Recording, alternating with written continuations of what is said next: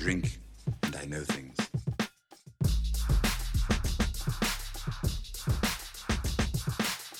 That's what I do.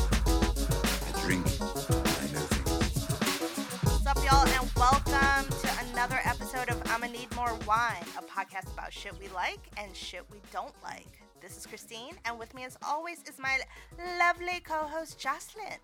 Hello, Christine. Hello, lovely listeners. Today we are doing one of my favorite things in the entire world, which is saluting mothers and doing so by discussing one of our favorite fictional mothers. Animated fucking legend, Linda Belcher of Bob's Burgers. Woo! So, a little bit about the premise of this episode. If you guys follow us on social media, then you'll see that we posted a list of, you know, select Bob's Burgers episodes that we watched. I watched the series. Christine is a newbie to the series, so I tried to pick some episodes that I thought highlighted Linda as a character, Linda as a mother, Linda as a wife, just sort of the Linda ness of it all. She is just one of my favorite characters on any show, animated or otherwise. And we're going to salute mothers today by saluting Linda Belcher, who is just one of my messiest wine loving faves of all time. And speaking of wine or other adult beverages, Christine, tell the good people what you're drinking today. I am taking it back to Portugal and having some sour cherry liqueur. It's called uh, Ginja. I hope I'm pronouncing that correctly. Actually, I have Google Translate ready to say it for me in case I forgot how to say it. And the proper way to say it is. Ginja. Okay, yeah, I totally did not nail that at all. But that's, what I'm drinking. It, it's so flippin' good, but it's definitely something that you sip on. Um, so Mm. I will be uh taking a little nip here and there throughout the recording, but it's one of my absolute favorite favorite things to drink. How about you, Jocelyn? What are you drinking? Okay, so I'm still doing my series of bootleg sangrias. Um, Nice. I, I just love a good, you know, I love a good red wine with a hint of the orange or the citrusy taste to it. But this week I'm doing it with Smith and Hook's Cabernet Sauvignon, which I am mixing with a splash of sun-kissed orange, and I hope that doesn't offend anyone's taste, but that is who I am, and I'm living in my truth, and it's quite tasty. I actually think this wine is actually quite tasty without the orange. Um, so I think the next glass I pour, I'm gonna skip the sun kissed, but it is very delicious. It's one of the wines that I got off of wine.com. So wine.com, if you'd like to sponsor us, you know, holla at your girls. Um, we love you, and we love that you're still delivering in the times of the Rona. Thank you for your services. Yeah, definitely. I got um two bottles of cava delivered to my door this week and I was couldn't have been Mm. more delighted. So, thank you to Kate if you're listening for that present. Totally loved it. That is amazing. Mhm. So, while we have our glasses ready, I think we should raise them to the listeners of Adelaide, South Australia, which is the location of our listener toast this week. Woohoo! So we do have a few listeners in Australia, but all of a sudden in the past few weeks, Adelaide just kind of shot up out of nowhere. And we're really, really excited to have so many listeners from that part of the world, so, so far away from us. But we thank you and we raise our glass to you. Yes, toasting it. I'm gonna rattle the glass here with the with the ice and the wine and the orange soda. Oh, I am such a basic bitch. Okay, and I'm taking a sip in salute to our listeners in Adelaide. Thank you so much for your support. Mm. Delicious. Had to lean back from the mic there so my moist swallow is not captured. Mm. Okay. All right, Christine, what's the shit you like this week? Okay, so this actually didn't happen this week. It Okay. happened to me this week. Therefore, it should I like that happen this week. That is So, completely um, fair. I was talking with some friends, and they were telling me that they were watching the uh, revival of ESPN's channel Ocho, which is kind of like a it's kind of like a parody station of ESPN, but it's a legit ESPN station where they broadcast off the beaten path competitions. Mm. And some shit that I liked that happened this week was the fact that they did a rebroadcast of the 51st National Rock Skipping Competition. Oh my god, that is amazing. and let me tell you that, like, the specific clip I saw was this beefcake of a man skipping a rock oh, okay. in in the water, right? But like he had the narrowest waist, the Mm. broadest chest, the biggest arms, and I'm like, is he training for rock skipping? Cuz that looks like a rock skipping body. Like his legs weren't anything really to speak of, but the waist from like the turning motion of like skipping rocks. And then his shoulders and his arms were all big, and I'm like, is bro really training for skipping rocks? It also sounds like you're talking about someone who is shaped like a Dorito from the waist up. One hundred percent, complete Dorito man, complete Dorito man. I was not. E- yes, he's a Dorito man, one hundred percent.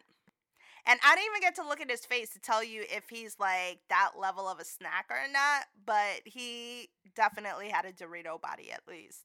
Mm. Okay, I'm Mhm. into a sexy Dorito. And But also- listen.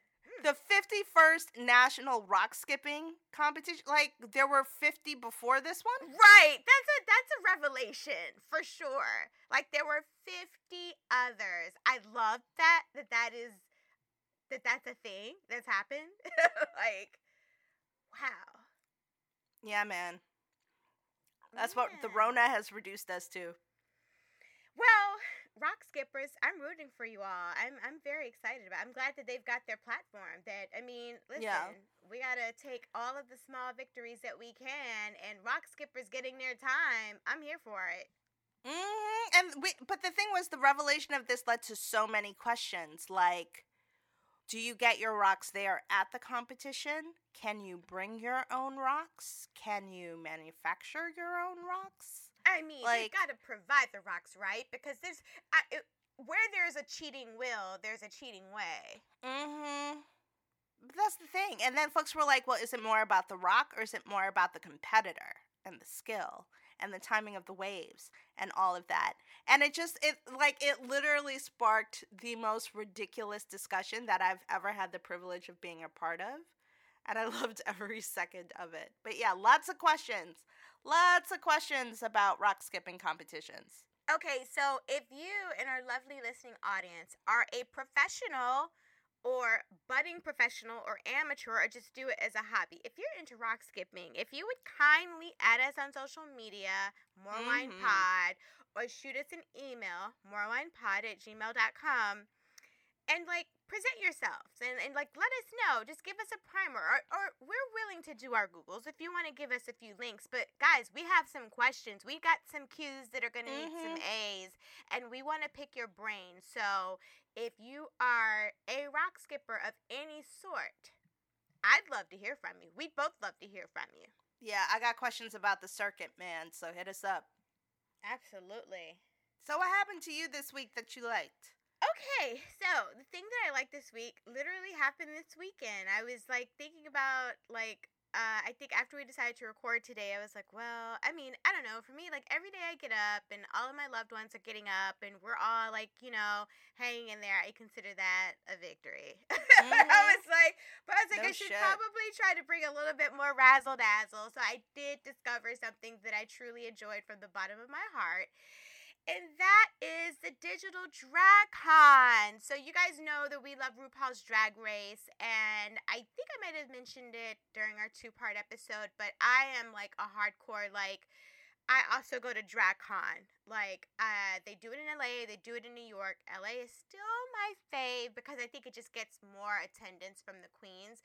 And I was planning to go to DragCon this year, which happened to be this weekend. And I kind of like tried to stop thinking about it because I was like kind of bummed because I was looking forward to my trip to LA. I have friends that I meet up with out there. I, you know, there's just so many fun parts about it. There's like a hotel that I stay in that has this amazing fried rice. Like it's a whole thing, guys. It's a whole tradition that I've had since the first year of DragCon. So, much to my surprise and delight, the good folks and the organizers behind DragCon decided to take the whole event digitally. So, if you go to World of Wonders YouTube account, they've been streaming a digital DragCon like all day yesterday. It's still going on today. And you can tell it's like they clearly like prepared for it in advance. So like all of these like amazing queens, performers, entertainers, supporters have like they've been putting on panels, they've been doing performances, and one of my favorite queens from season 2, Mystique Summers, like she did this amazing performance. Mama had like special effects with the presentation, outfit changes.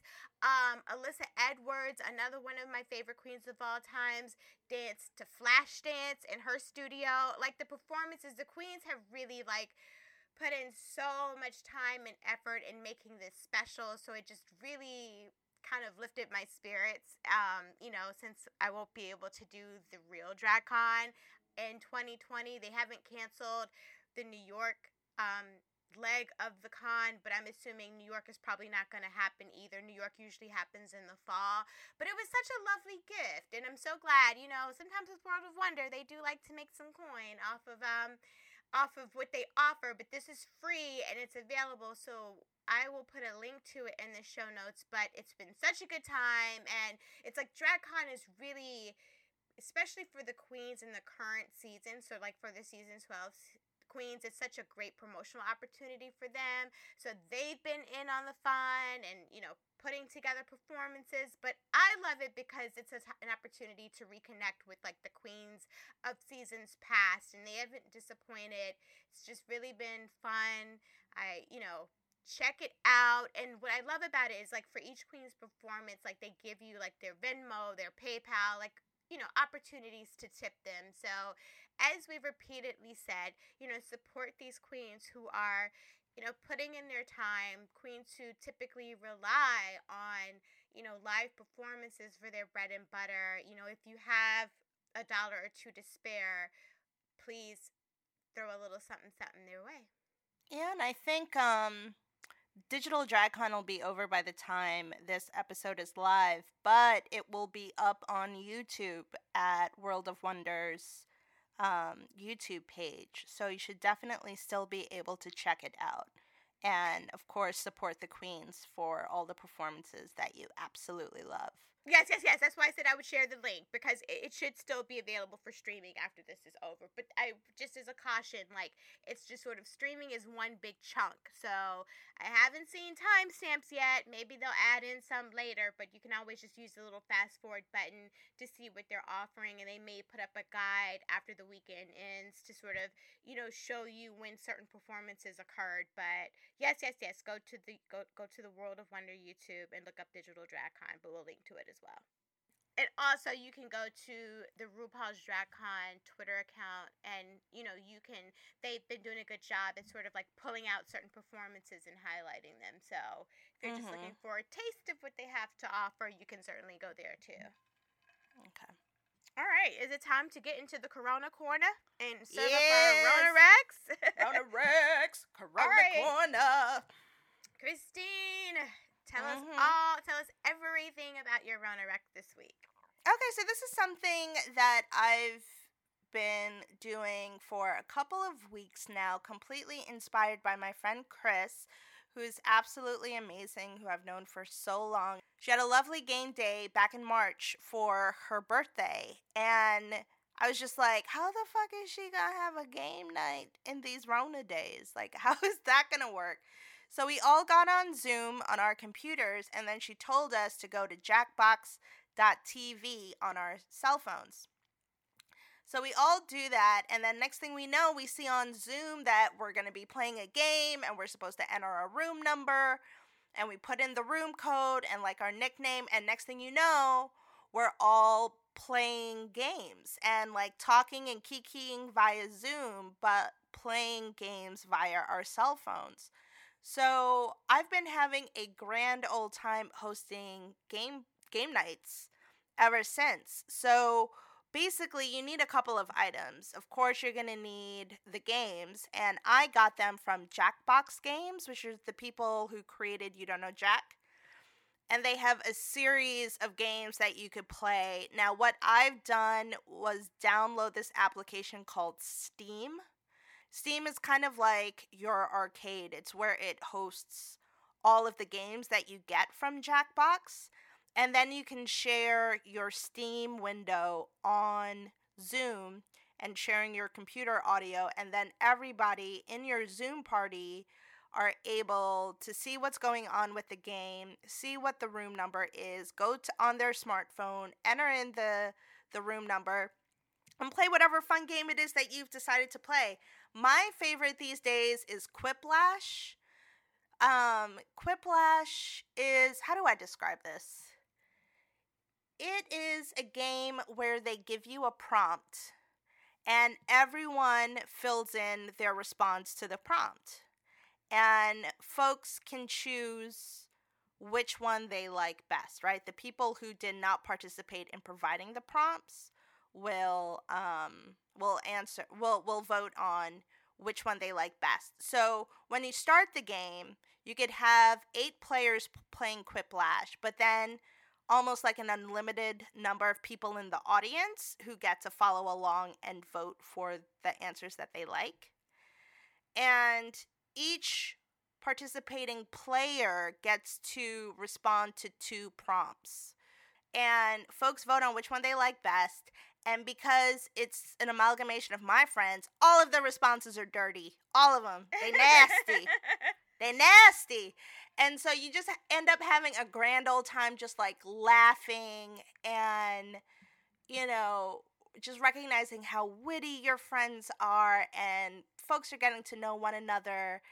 And it's lovely because you could have these parties where, you know, if you've got folks who you've got friends all over the country who typically can't come together for a random game night, but you can now because most folks have internet at home and you know a computer that they can use and meet up on on Zoom and play a game together. So game nights have been a lot of fun and crossing all types of time zones and have been actually pretty therapeutic in these fucking Rona days. Have you participated in any game nights, Jocelyn? I have. I just did one. I'm I unfortunately missed your game night last night, which was a bummer. And so, because I was joining another game night uh, for one of my friends who was celebrating her birthday, I have a lot of Tauruses in my life. That I didn't realize that until birthday season came around. And, then you go, and I'm like, okay, okay, this is, you know, like, all right, this is what these are my friends. This is why I love them so much. This is why we're all so compatible.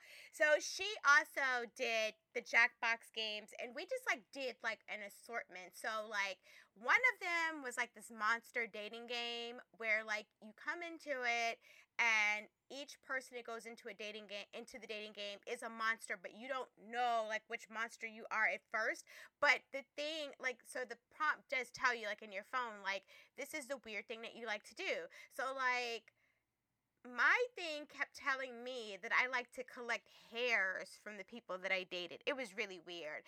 and so, and so then they also like throw this robot into the dating pool and it basically tells you that like if the robot ends up being last in the game, the robot is going to destroy and kill everyone. Um, so that was a lot of pressure because we didn't have any control over that robot, and also what?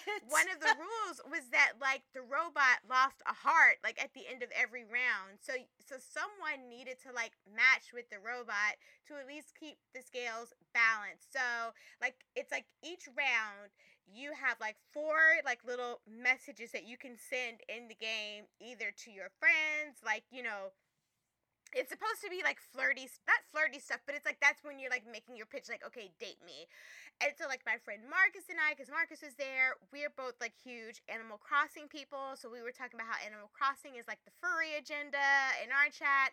And then, like, I would go, I had decided that I was going to save humanity by trying to match with the robot. So, I would like go in and chat with the robot and be like, bleep, bloop, bleep, bloop, bleep. And the robot would be like, um, I like oil. And I'm like, yeah, you need to keep it moist. Um, so each round, because I chatted so much with the robot, the robot and I kept like matching with each other. And I ended up winning the game. The robot came in second, which was good because we didn't all like, you know, get destroyed in the end. And my secret monster, I was a witch, and that's why I was collecting hairs. It was so weird. And then we like played this other game that's like a sorting game. I can't remember the name of it, but that this is the one that I had the most fun with. It's like you pick a category. So like there was one category that was like Avengers, and it's supposed to like test like your personality types.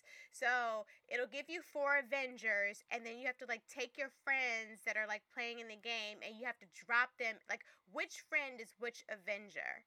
And like you answer a couple of questions, and like you get more points if there's like a tiebreaker or if there's like a split. Like my friend Marcus. So I thought that Marcus was um Black Panther because he was an option, and my friend Abby picked Marcus as Iron Man. So then, like, you have a call out question where you have to sort of you have to sort out Marcus's personality traits so that you can figure out like which which category he belongs in. So we did that, right? So I had said Black Panther, she said Iron Man, and then somehow the game just said, nope, Marcus is both long haired Thor and short hair, one eyed Thor. And it was like, what? What? it was so funny and so random. So you keep at, you keep answering these like Avengers themed questions, and then at the end like the per like everyone so marcus ended up winning because he was the one that we had to keep like doing sort of the, the additional questions. And anytime like if you're someone who creates a tie or a split in the vote or like you know a group of people feel one way and then the other half feel the other way you as the player you get extra points so he ended up winning and when you win it like gives you a breakdown of your personality type and it is always an attack. So i think his when he won that round of the game he was like the bumbling almost heartthrob hero and we were like wow that is that is an attack um and we did a similar one with like Scooby Doo. And then we did one which delighted my heart. There was a round like on Drag Race where you sorted everyone based on like drag race sayings, drag race entrances, and things like that. And of course, I won that round. And then we did um, a murdery a murder mystery house quiz, like where you're all like in this murder mystery house, and you have to like answer questions um it's like random trivia and so like if you get a certain number wrong you die but if everybody dies then it brings one person back and then the other two players like have to compete to try to come back. So like I managed to survive like midway through the game, but then there was a point where we were like all dead and the you know, a win in the game was on the line. And the last trivia question was about Drag Race. I'm like, this app is absolutely reviewing and looking at my data because I cannot believe we are getting like the second Drag Race related question of the day. But long story short, uh, because it was a Drag Race question, I got it right and I managed to survive the murder mystery house. But it was lots of fun, and I just, you know, co signed Christine's recommendation. The games are just so random and so fun. Like, there's a doodle game that we played where, like, it's like you go around certain places in the city and you make a mural, and that just went down. That just sort of spiraled out of control real quickly because, like, you pick like two people face off and draw a picture and then you know you as then you like then the everyone else that's playing you vote on the mural. And of course you always go with the mural that's like you know off the beaten path. So there was one round where like we went with someone that drew a toilet and it just ended up being like america the shithole mural that was placed on the side of a church. And it was Oh. amazing so I was just I was following until you got to on the side of a church. Yes, It's just 'cause like, you oh know- god. you don't exact you don't know when you go into it you don't know where your final mural is going to be so you're like just doing different rounds where everyone's like doing doodles and facing off and because it started with the toilet it was like well why not? Like and then i think i won a round because i like did a little squiggly of trump and put him in the toilet next to some shit. So that's when we just really leaned into it. We had no idea that the final place for our mural was going to be a church, we may have made some different choices, but I we stood we stood behind the Mhm. message. We definitely stood behind the message. So it was it was fun. It was definitely fun. So what are your particular Rona Rex for our Corona Corner this week? All right, so since I've gone on so long about Christine's Rona Rec, I'm gonna keep mine really simple. I've been um rewatching some episodes of Community, which is now it used to be on Hulu, and then a couple of weeks ago it came back to Netflix, and that sort of sparked, you know, a a, a renewed interest. Like there are lots of fan-driven community podcasts that have come out, and then some of the actors from the show decided to use the Netflix relaunch to start their own podcast, and so I started watching. Um, some episodes and it's just I just forgot like how funny and irreverent the show is. In particular, I just love Jim Rash. For those of you that have watched Community, he plays the dean and he god, he is so funny. He's not even like a main character, but he's just like this hidden gem in this otherwise like really perfect cast. So, if you have Netflix, I just suggest I don't know if some of the humor from Community necessarily holds up in 2020, but it is otherwise a really, really funny show. And so that is my Rona Rec. Well, nice. I do have to say though, I have a bone to pick with you about a previous Rona Rec that you made. Okay, go for it. So I believe one of your past Rona recommendations was Animal Crossing, was it not? Um, the best thing ever. One of my Islanders, Teddy, the one that I, I think I have a crush on. Don't judge Mhm. me. I might be giving it to the furry agenda. One day this week, he asked me if I'd eat lunch. And I was like, oh my God, how much of this data is this game? He's been reading my monitoring?" text to you. It does, exactly. Because I was like, this has, heifer- Teddy, has Teddy been reading Christine? I was like, Animal Crossing is absolutely reading my text messages, and I don't even know how because I play Animal Crossing on a Switch, not my phone. But it must all be connected. Jocelyn has not been eating, y'all, and I literally text her every day and be like, "Have you eaten yet? Have you eaten yet? Nine o'clock is not a proper time for breakfast when it's p.m." Jocelyn. no, no. But anyway, I'm not trying to lecture you again because you get this lecture from me every fucking day. Um, but one of the reasons why you said that Animal Crossing is so delightful is that even though it's very similar to the daily grind, there's no Rona in Animal Crossing. right. And so I was talking to a friend last night who also plays Animal Crossing, and she was telling me about how meditative it can be, and it's really helping her. And she's got, you know, anxiety, but the game is like very soothing for her. And she suggested that I watch someone play the game. So I went on YouTube today and literally watched someone play Animal Crossing.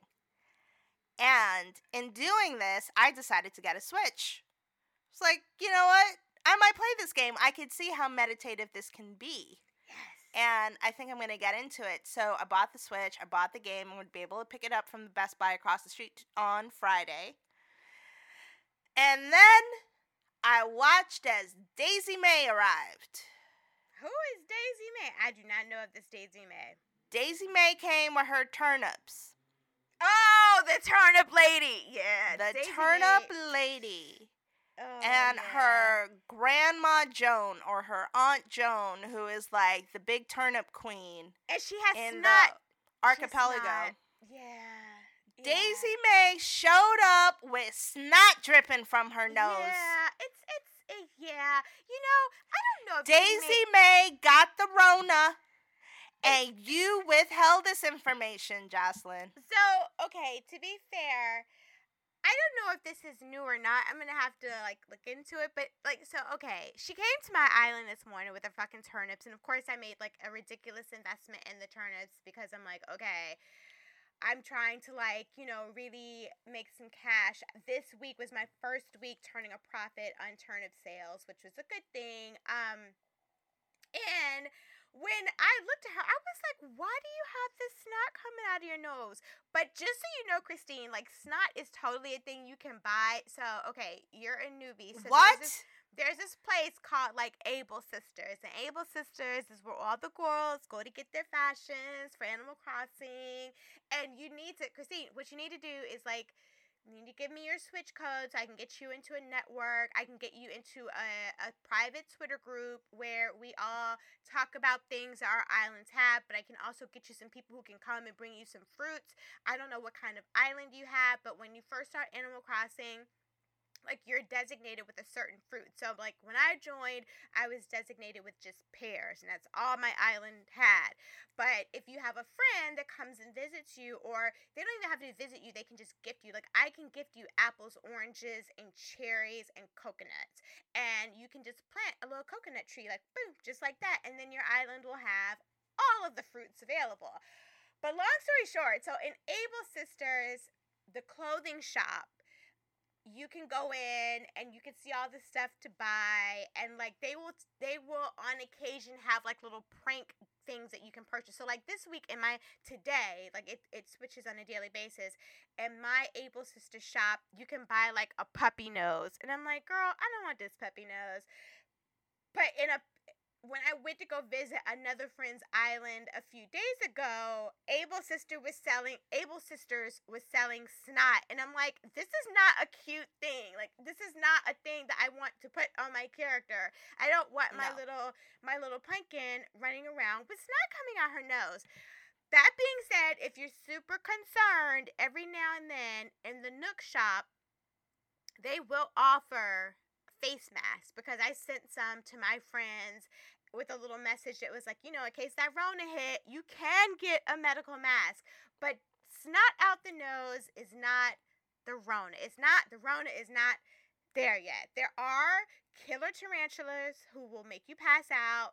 And the killer wasp or bees, if they sting you twice, you will pass the fuck out from that too, which is really on brand for 2020 now that we have like the murder bees or whatever that are coming to the Mhm, country. them so- hornets. Yes. Yep. but but thus far, you do not have to practice social distancing. I go and I chat with my people all the time. Like I give them little gifts and they give me gifts and we don't have to have six feet between us. So it is still a Rona free zone, Christine.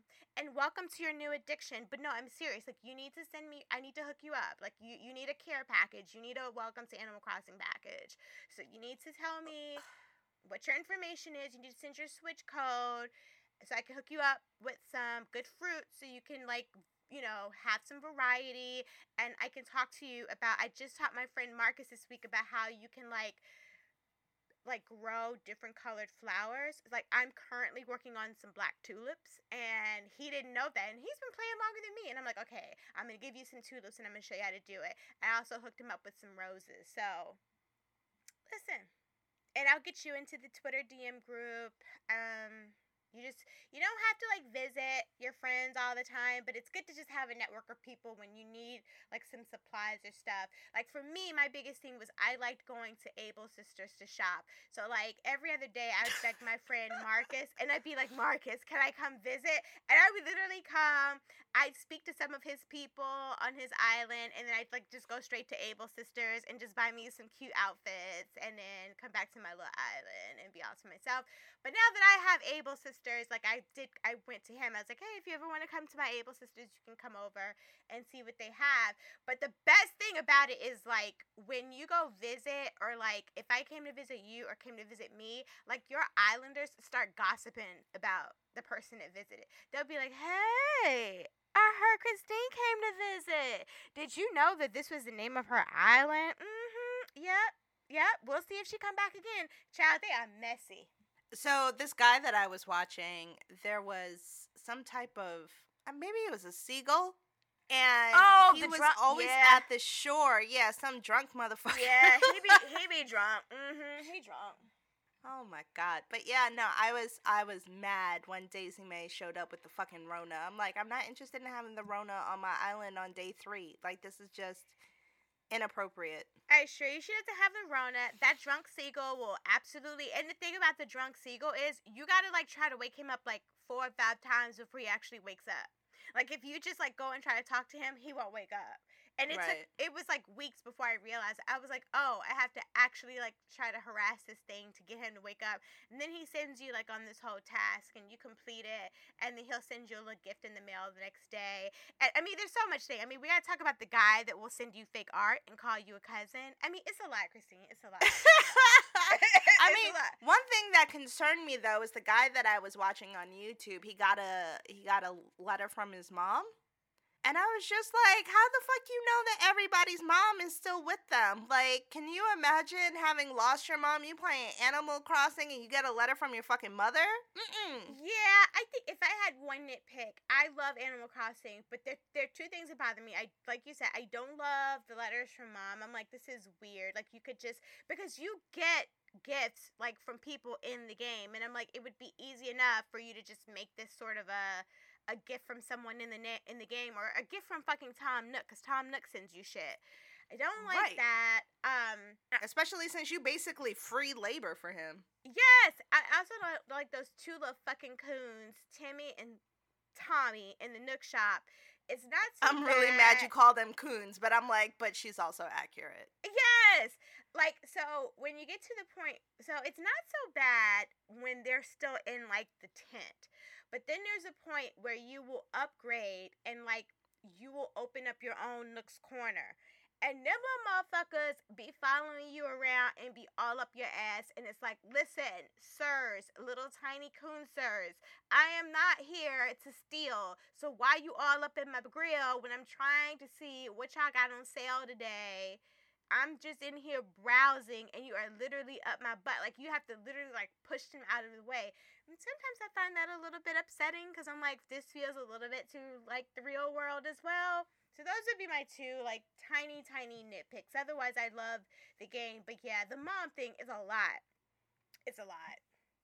Speaking of moms, um, Christine, let's get into our topic of the week, which we know is Linda Belcher, but I thought it would be fun if we first shared, um, and just full disclosure, this is also going to be for social media purposes. Christine, who is your favorite fictional mom? I'm assuming that you're going to give me some big Jawa energy and you're going to give me more than one fictional mom. But if you don't, it's okay. But I mean, duh. I gotta give you more than one.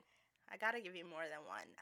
Um, this go. was actually kind of hard for me because they didn't just like jump to mind right away, and I really had to think about it. And I'll just give all three at the same time: Claire Huxtable, Molly Weasley, and Sophia Petrillo. Ah, I love that. we both share. So I've got I've got two others who are different, but I love that we both shared Claire Huxtable. I, I just feel like we're both two black women and like Claire Yeah. Huxtable, there's part of me that was like, can we talk about Cosby show stuff? But I'm like, fuck that. You know, Yeah. Phylicia Rashad didn't commit those crimes. We can celebrate Exactly. Phylicia Rashad and we could still you know, salute Claire Huxtable. But I mean, seriously, when I think outside of like the old school shows, so I watched Good Times, I watched That's My Mama, I watched like those shows, but for me, Claire was like the first big example, like, you know, black mom, working mom. Um, there is an iconic episode where she goes off on Vanessa and talks about hanging with the wretched. Mhm. Like, I, she Mhm. is everything. And I also had Sophia on my. You know how I feel about the. You know how I feel about Sophia fucking Petrillo. You knew. Like, there is no way I wasn't gonna have Sophia motherfucking Petrillo on my list, but I want to hear why you had those two women as well as your third pick. So you go on, and then I will come back in with the other two um, spectacular moms that I want to salute. Well, I feel like Claire and Sophia are relatively similar in that they're both really tough moms but they're also really funny and fun to be around and mm-hmm. never lost their youth. I mean, Sophia's old as fuck, right? Like we've got like her the Golden Girls are talking about her daughter and her daughter's friends. So like Sophia is beyond golden, right? But yet she still has this youth about her that I absolutely loved. Um and it was the same thing with Claire. She like you said was this mom who was juggling so many different things, so many fucking kids, a high pressure career, a husband with a high pressure career, and all of those things while still being so loving and caring and hilarious and love to go out and dance and do these family you know chore- um, choreographed pieces together. Like she was just how could you not fucking love Claire Huxtable and look at your own mom and be like, mm, like, are you paying attention to this TV show, lady? Like, are you looking at this woman? Are you taking notes? exactly. Like, take. I mean, she was mom. just. was, yeah, she was the ideal growing up as a young black kid, you know, and in New York, you know she they the huxtables lived in brooklyn and i just felt like i want to be a part of that family or at least know that family because this woman seems like the ideal mom and wife and friend and i fucking love her. And Sophia she was just, an attorney. Yeah and she was an attorney which which spoiler alert we both grew up to be so so yeah so claire huxtable's always been at the forefront of my mind um as I was growing up. Sophia's another tough mom, you know, who always wants the best for her daughter. And even though her daughter was grown as hell, that advice never stopped. And I guess I loved her because I saw so much of my mom in Sophia. Mm-hmm. Um, the sarcasm. Uh, she just, she's a character that I just connected to and loved, I think, her more than anyone else in that stellar, stellar cast. Yes. Um, but I'm gonna leave. I'm gonna leave you to really talk about Sophia because I know you fucking adore her. Um, but of course, I have to mention Molly Weasley from Harry Potter, who is Ron's mom, and I just love again, she's another tough mom who doesn't let shit slide with her kids at all. She does the absolute best that she can for them. She tries to instill them with a sense of family pride, and she will not let anyone fuck with her kids at all. And that includes her adopted children. Like the amount the sacrifices that Molly Weasley made for both Hermione and Harry, who are not her children, but her son's best friends, show me what a remarkable person she is. So, and and that's also being a supportive mom. Like when your mom is supportive of your friends, that's her support that's her showing love for you as well, not just your friends. Mm-hmm. So she's just oh, she's just a fucking remarkable woman. She's got this amazing line in the last movie when um when a witch is coming for her daughter and she's like, "Not my daughter, you bitch," which is like the strongest language you'll hear in Harry Potter. And and Molly was the one that dropped it. So, I love me some Molly Weasley. Well, damn. I have not watched the Harry Potter movies, but I love Molly from that description.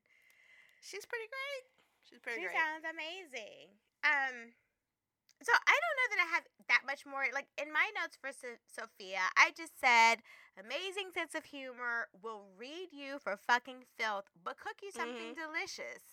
And I love that, you know. And I think it's there's something else that you said, like her zest for life. So like what I think is so complex and enjoyable about Sophia Petrillo as a character is that yes, she is obviously like invested in supporting her pussy cat, you know, Dorothy, that she basically took on, you know, Blanche and Rose as her daughters as well, but like did not pull any punches. Like, you know, but was also sort of I, I think that there are a lot of approaches to parenting, but Sophia Sophia understood like my daughter and my daughters when you think about Blanche and Rose, they are grown as women. So there was never like a topic that was like out of bounds of Sophia. Like she could talk about sex, love, vendettas, vengeance, getting, you know, it there was just no limits to the wisdom. She could spin a good yarn, was just really fun. Um, I just I I love her. And just like kind of a messy bitch that lives for drama too. I mean, Sophia was kind of is just amazing. And I think the I mean, the thing that's so interesting about it, right, is that Estelle Getty, who portrayed Sophia, was pretty much like around the same age as the other women, but of course put on the wig and the makeup to age her. And that's always something that sort of fascinates me because she plays it so well you know Mm-hmm. as as the elder to these women who are in real life actually her peers but she's just so shady enjoys being shady enjoys cooking food enjoys laughing at her daughters when they're being ridiculous but also willing to sort of hunker down and be serious when it calls for it i mean just the best in all of the ways like i love the golden girls and sophia i just sophia just feels like my patronus like my like yes. like just you know the person who I think of that cast just speaks to me in all of the ways. Like just I love her. And I love that you included her on your list. I love that you picked her as your patronus. Like she would definitely keep you from harm. as well. yes. So yes. she's she's a fighter that one. And so speaking of my other two picks, I think there are also um, mothers who would protect you from harm. And also just a salute. I think as Christine mentioned, I think, you know, we are certainly with anyone, and we hope this episode isn't triggering for people who have lost their mothers. We love you and we're here for you, and we understand that for those of you, a lot of times you end up, you know, with other people in your life who who step in and serve in that role, and then there we also want to be we want to acknowledge like families come in all forms and functions and varieties. So my other two picks are sort of a salute to two kick-ass mothers um who I think fit that mold. The first of which is Blanca Evangelista, Of course. who is loving, warm, kind, supportive. Maybe a little too meddlesome at times, but I think it's like in the best way possible. Like, you know, Blanca wants the best for you, Blanca wants more for you, and if you are not like performing and existing at your very best, Blanca is the one that's going to come in with the game plan and tell you this is how it's going to happen. I've already thought about it, I've already envisioned it. And typically, Blanca is fucking right. So it's hard to sort of take issue with it where you're like, oh, okay. Because she knows her children and she knows sort of how they're probably best equipped to thrive. So, in that mind, I just I love her. She is one of my favorite fictional moms. And my other favorite fictional mom, which should come as a surprise to no one who has listened to this podcast, is Elektra Abundance Evangelista Ferocity Wintour. you have to say her name with a certain, you know, bravado. Listen, Elektra is not the softest mom in the world. She's not cuddly. She's not gonna be the one who's gonna like, you know, give you hugs and kisses and all that good stuff. As Christine mentioned, she is part of a long line of tough ass fictional moms. But here's what we do know about Elektra as a mother. Mama raises some fierce fucking children whether it's Blanca, whether it's Candy, she raises children who are ready to get out in the world, take no prisoners, do their thing, shine, and take no shit from anyone that tries to pull it.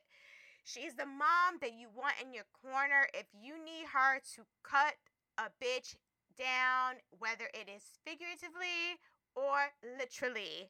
She's also resourceful and a survivor, you know, listen, she knows how to make a buck. You know that you're going to eat. She might tell you that she can't come home if you don't win a category, but there's love behind it. She is trying to push you. Maybe not the best role model at times, but I love her. I love Blanca, and I think that part of Blanca's fierceness and sort of resilience is because Elektra was such a great mother to her. Yeah. Um, so those are my two, in addition to the to the list. So, Those are solid. and then I think it goes without saying that one of my other favorite fictional moms is Linda fucking Belcher, who is the subject of our podcast episode this week. So, Christine, Yes. It just brings me so much joy that you are now in the world of the Belchers, which is like one of the best worlds to exist in in Noah. It's just, it's a good time. We're going to get into the Linda of it all, but I would love to just hear, as a newbie to the Bob's Burgers family and a newbie to the Belcher family, please tell me and our lovely listeners your overall reaction. Yeah, so I'm glad that you were able to give me a few episodes to watch to kind of, you know, give me an introduction to Linda because I had never seen the show before. And I decided to watch the very first episode, which wasn't on the list, just so I could kind of get a sense for the characters and whatnot, and then move into the list of uh, of homework episodes that I needed to watch for this uh, for this podcast episode. And I texted you, I think maybe halfway into the second episode, and I said, Yes. You should have had me watching this show years ago. Like, I'm kind of mad that it took this long for me to watch Bob's Burgers because the show is so fucking funny. The one thing that took me a while to get used to was Bob because, and not his character, but just listening to Bob because Bob, is Archer. Is- yes, is Archer. And I'm just like, ah, this is so weird. I'm so used to this voice being associated with a extremely different animated character. And it's just like it's it was so unnerving for a really long time. Like I don't think Bob became Bob until maybe like 6 or 7 episodes in. It took me a really long time to get over the H Jon Benjamin-ness of it all. Interesting. Um, and then Bob was finally Bob, and I could stop thinking about that. So that threw me off a little bit because I watched Archer faithfully for years until the Dreamscape shit happened and completely tanked that fucking show. So, but H. Jon Benjamin is still Archer to me. Um, but the family was definitely one that I could relate to a little bit. Um, it provides so much comedy. Uh, I still have not memorized everyone's name. So the the the faithful customer that they have, who's always at the counter, Teddy. another fucking Teddy. Okay, Uh, I am pushing the Teddy agenda. Yes, Teddy. I fucking love Teddy. I love Teddy. He's so weird. He likes warm ice cream, but he's so faithful to the Belchers.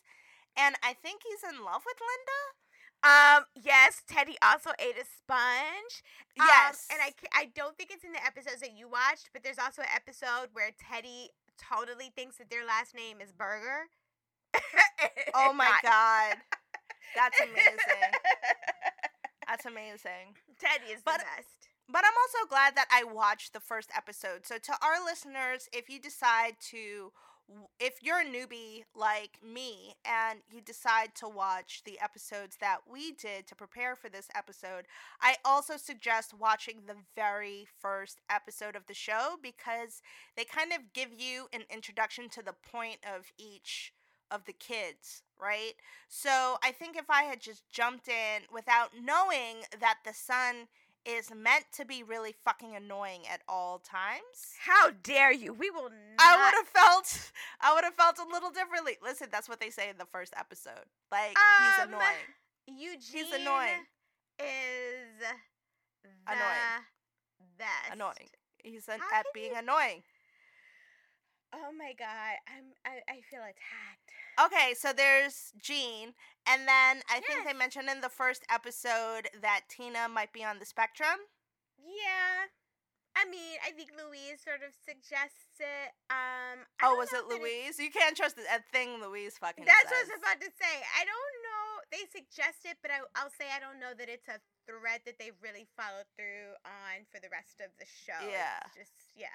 Yeah, but they're a very kooky family. They're very entertaining. I feel like Bob's trying to do the best that he can, and he's just like, "This is the the lot that I've been given in life, um, and I'm just gonna try and do the best I can," which is an admirable, admirable thing. Um, so yeah, it's a good show. I think I will add it to my list of DVR shows to watch. Is it still? Are they still making new episodes? Yep, I think we've got a few more episodes left in the current season, but because you watched the premiere, please watch the, ne- the next episode, Crawl Space, because that is such a fucking good episode. It, it is so The like, very the very second episode of the show. yep, yep. Okay. Crawl Space is amazing. Yep, yep. It'll give You you, more it. insight into Bob as a character, but it also gives you.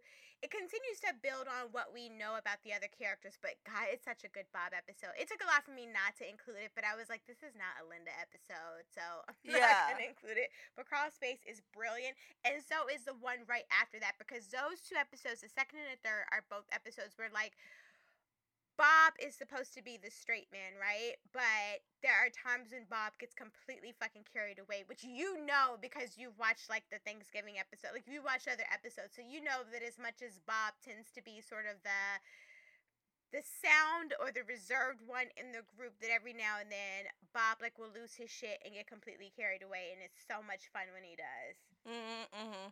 Well, I love that. I love that. I'm so glad that you liked it. You know, there's always that anxiety, especially. It's one thing if you make a, a recommendation to someone and it's not for the podcast, but you're just like, hey, you know, I like the show and they don't like it and you're bummed. But it's another thing when you're like, I want to do a podcast episode about this show. And so you're like, oh my God, what if she hates it? So I'm glad that you did not hate it. No, quite the opposite. Um, Bob's Burgers is one of my favorite shows, animated or otherwise, of all time. Um, I think the the the point that you made, I want to talk about is I love, like, in addition to the writing, I also think that the voice, the cast for this show is so like perfectly suited for each character.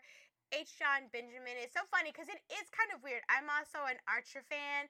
I can't remember which one of these shows I got into first. I think I might have been into Bob's Burgers first and then wanted more H. Jon Benjamin and then got into Archer because of that. So for me, I don't I didn't have that issue of trying to work it out, but one of my favorite episodes of Archer obviously is when they do the Bob's Burgers Archer crossover and you like get the character voices from Bob's Burgers, but they're animated in the Archer style. I I love that. But I think that H. Jon Benjamin is so amazing at sort of capturing Bob's range as like this dry-witted, overworked, tired fucking dad to like the other spectrum of Bob where he's like an obsessive turkey enthusiast who names his turkeys and cries when they're not properly cooked or when they are shot, which we saw in an episode that we both watched in preparation for this episode.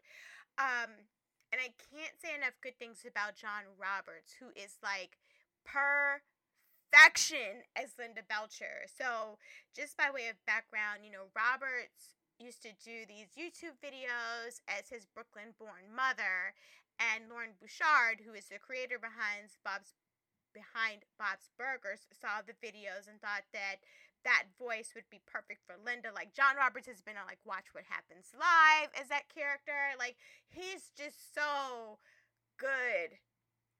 I love Linda's voice is just it's so well suited for her character.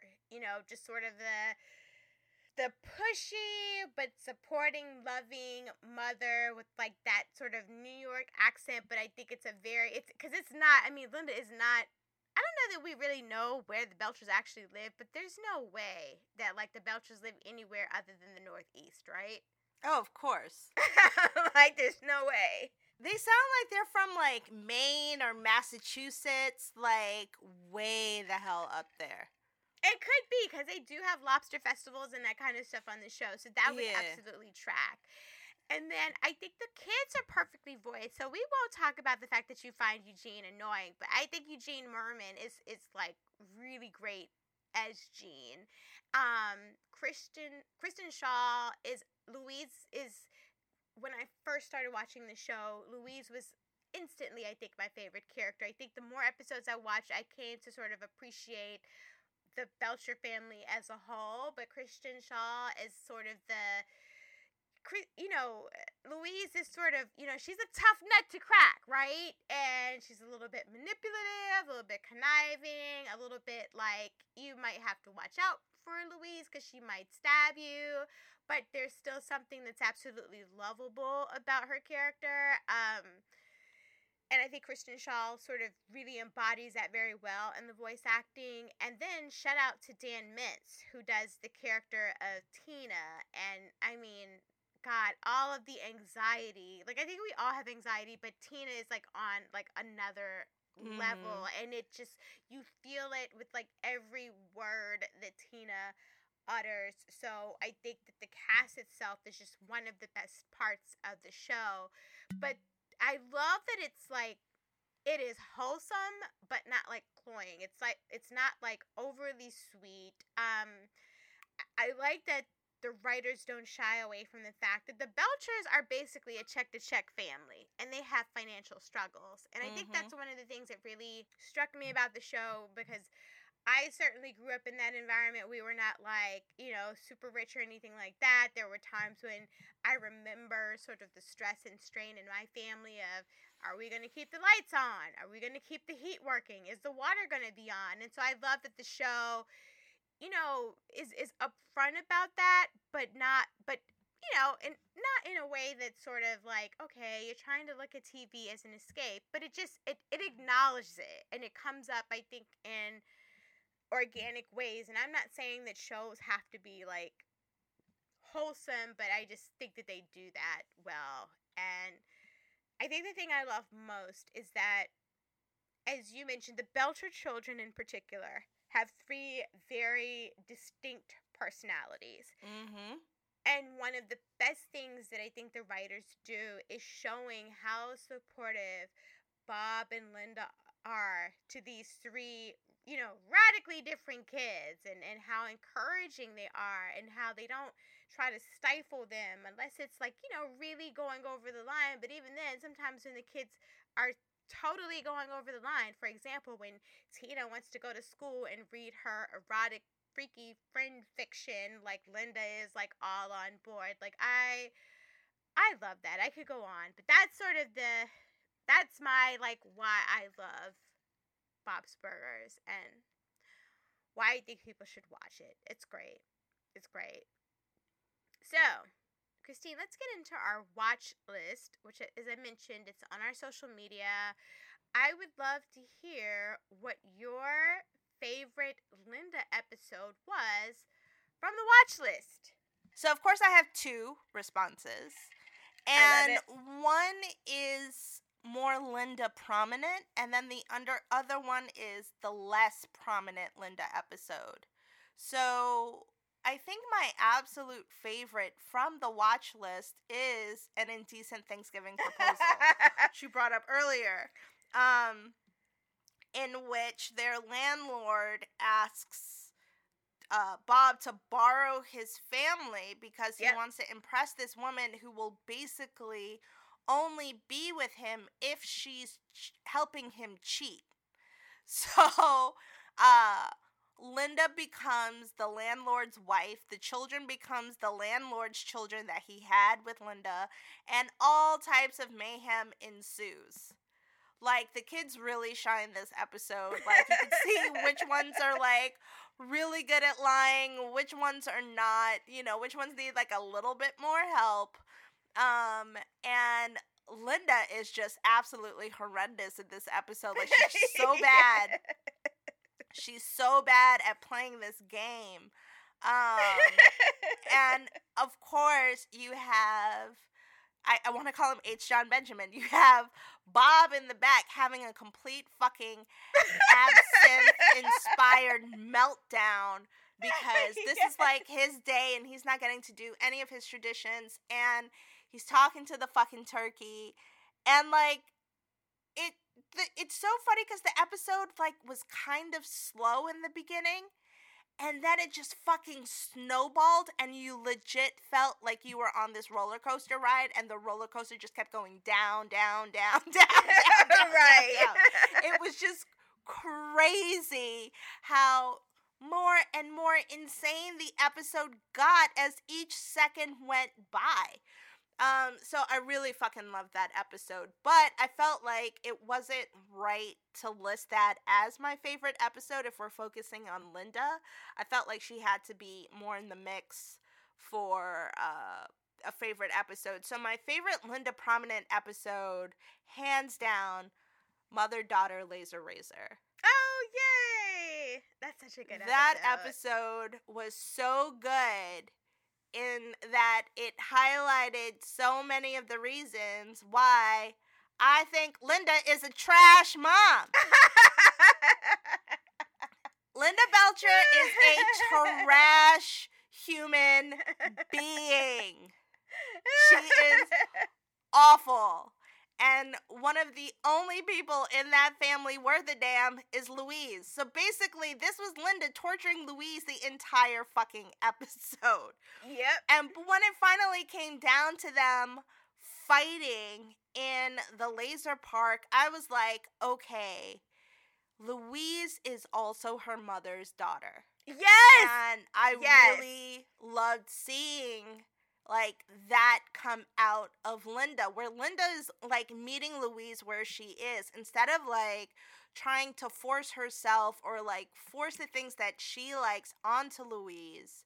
Um, so that like she feels better about their relationship. She like she was like, fuck this, I'm gonna kick my kid's ass. Like, what the fuck? And that's the thing, like, I think we'll talk about this more later, but like, Linda lacks a lot of discipline with her kids. There are like Mhm. no consequences in the fucking Belcher household. So for her to literally run around a laser park shooting at her child, I was like, this is way overdue. This is way overdue. You need needed to assert your dominance like so fucking long ago. But the episode was just hilarious. It says it has some of my favorite lines out of the watch list, some of my favorite moments. It was it was just really, really, really, really good. I'm so that is one of my favorite episodes. And just by way of context, like when I was going through like the each season trying to think of like what are the best episodes to like introduce Christine to Linda, that one was up on the list. Um, I wanted to show that she's obsessive. Um, Mhm, she's she's mhm. terrible at certain things, but committed to still doing them regardless. um, sort of the meddling ways into her kid's life. Um, and we'll talk about some of the other, you know, characteristics of Linda later. But that is probably one of my favorite episodes of of Bob's Burgers. Um, the Louise and Linda stuff is so good because, dear God, that fucking seminar, especially like the scene where they're like in the womb Yeah.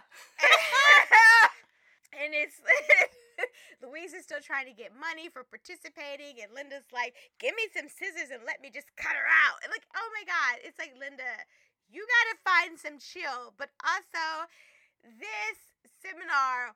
What the fuck? Like it's just it's so much, and then like the B plot with with Bob and Tina and Eugene. uh, Yeah, I love that. getting waxed because, as you noted, Linda gets so obsessive with Louise that she kind of bails on Tina, who's looking Right. for some guidance about shaving her legs. It's Right. it's such a funny episode, and I think what turned it around for me is when the the guy I cannot remember his name right now, but the one that's leading the seminar like shoots Louise, and Linda is like, "Oh hell no! Like I can run around here and shoot at my kid if I want to, but what you're not gonna do is shoot my kid." So it's the combination of like Linda's reaction, but like Louise being like overly dramatic and pretending like she's actually died. Like, oh, mom. Like, it's just, it's so, it's just so good. It's just Bob's Burgers at its best. But I'm, I'm so glad that you sort of, you know, came up front with with Linda kind of being the worst and maybe not being the best mom because as we were sort of preparing for this, there are a few articles and certainly a, a a sentiment out there that Linda is kind of the worst, but it's sort of what makes her the best. like in terms of being entertaining, she is flawed. Um and and Very. Of, I Mhm. mean extremely. but what I think works so well about the tension with Louise, which is what you noted, is that they're both just so fucking stubborn.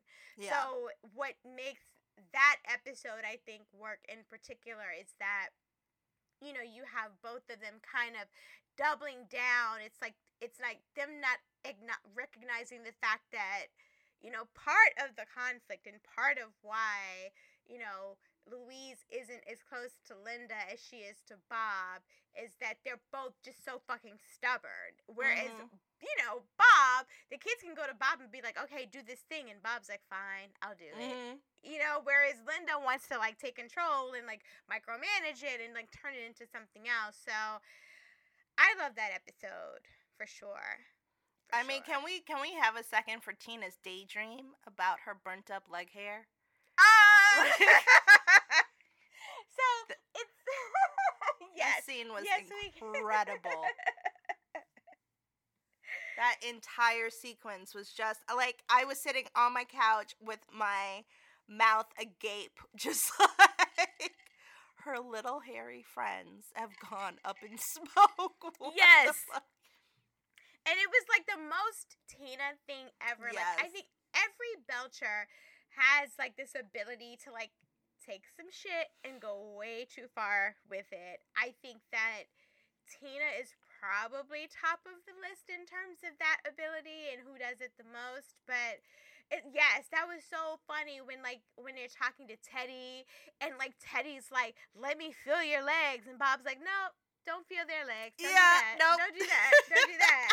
and then and then Teddy is like, "Yeah, no, I don't know. I'd probably miss the little guys." And then Tina goes on that complete guilt trip about the fact that she got waxed. It's just so funny. And the way that like Tina guilted Bob into even getting the wax. He's like, "Oh god, here come the tears. Okay, fine. I'll get waxed." And then Gene's insistence on Bob getting a scrotal wax. But wait, did he get? Wait, he No, didn't get the he scrotal didn't wax. the he got the wax. leg wax. No, he got the leg Yeah. wax, but Gene repeatedly was like, "Scrotal wax." Like, Gene, I guess maybe I love Gene because Gene is such an agent of chaos. Like Louise He's- is yeah, an agent he's of got chaos, issues. But, but Gene is Gene will bring the big Jella energy, and I, I think. Oh yeah, he's disorganized chaos. Meanwhile, Louise is very organized chaos, Yes, yes. extremely organized. Yes. So I think my favorite episode from the watch list, it was hard. For me, it was the tie between Bad Tina and Slumber Party, but I think I'm to ultimately go with Slumber Party because even though it's not, it's more of a Louise focused episode.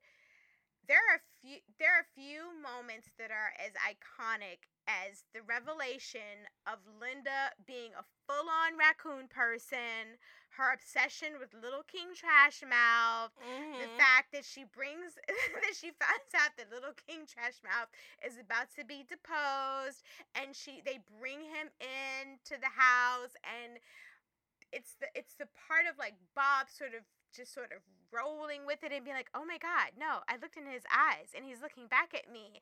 And when she like adds in the tidbit, like, yeah, you know, he loves red wine. I pull out a little red wine for him. And then they like pull Teddy into it.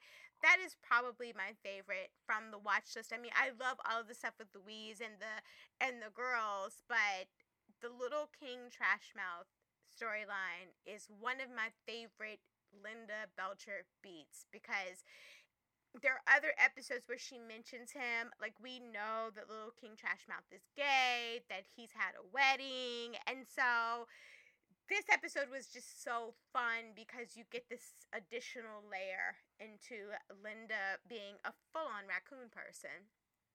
And I think the Belchers like being like having these like secret hobbies are my favorites and this was I just at the end when she like where she puts the little dish out for him and pours him the wine. I'm like there are a few things that bring me more joy than Linda being a total wine mom maybe to the point of having some issues, but I'm gonna ignore them. So we talked we touched upon Linda as a mom, Christine, but clearly you feel very passionate about that. So I want to Mhm. hear your thoughts on sort of the episode for you that sort of stood out as like we talked about the laser ep- the laser what is it mother daughter laser razor episode but were there any other episodes for you that sort of further cemented your opinion about Linda maybe not being the best in terms of giving guidance and sort of her approach to mothering. She is like very stubborn and meddlesome. So this is your opportunity. Give us your thoughts about Linda as a mom and if there are any moments from the episodes in the watch list that sort of, you know, further submit how you feel. I certainly want to hear them. Yeah. So like and here's the thing that I've learned from watching The Real Housewives. You don't critique mothers on their mothering. You just don't do it. But since Linda doesn't exist, I'm gonna feel free to go ahead and say that Linda Belcher's kids deserve to be taken away by Child Protective Services. Like Linda Linda is a terrible mother. I think she is absolutely horrible. And in watching these episodes, I was just like, oh my God, I cannot wait to come on the podcast and blow up Jocelyn on this because she is trash. She's Uh, so bad. She's so good. I'm sorry, but she there are no consequences for these little fucking terrorists that she's growing up in her house. Like Nope. where is the structure? Where is the discipline? I mean, you talked about this as a good thing, but she convinced her eldest daughter To to read her freaky the fiction? freakiest, most erotic friend fiction to the entire fucking school. Like she thought that was a good idea. She thought that was a good idea. It took Bob to be like, say it again out loud. She's like, oh, it doesn't What sound so good did. when I say it out loud. Right. Right.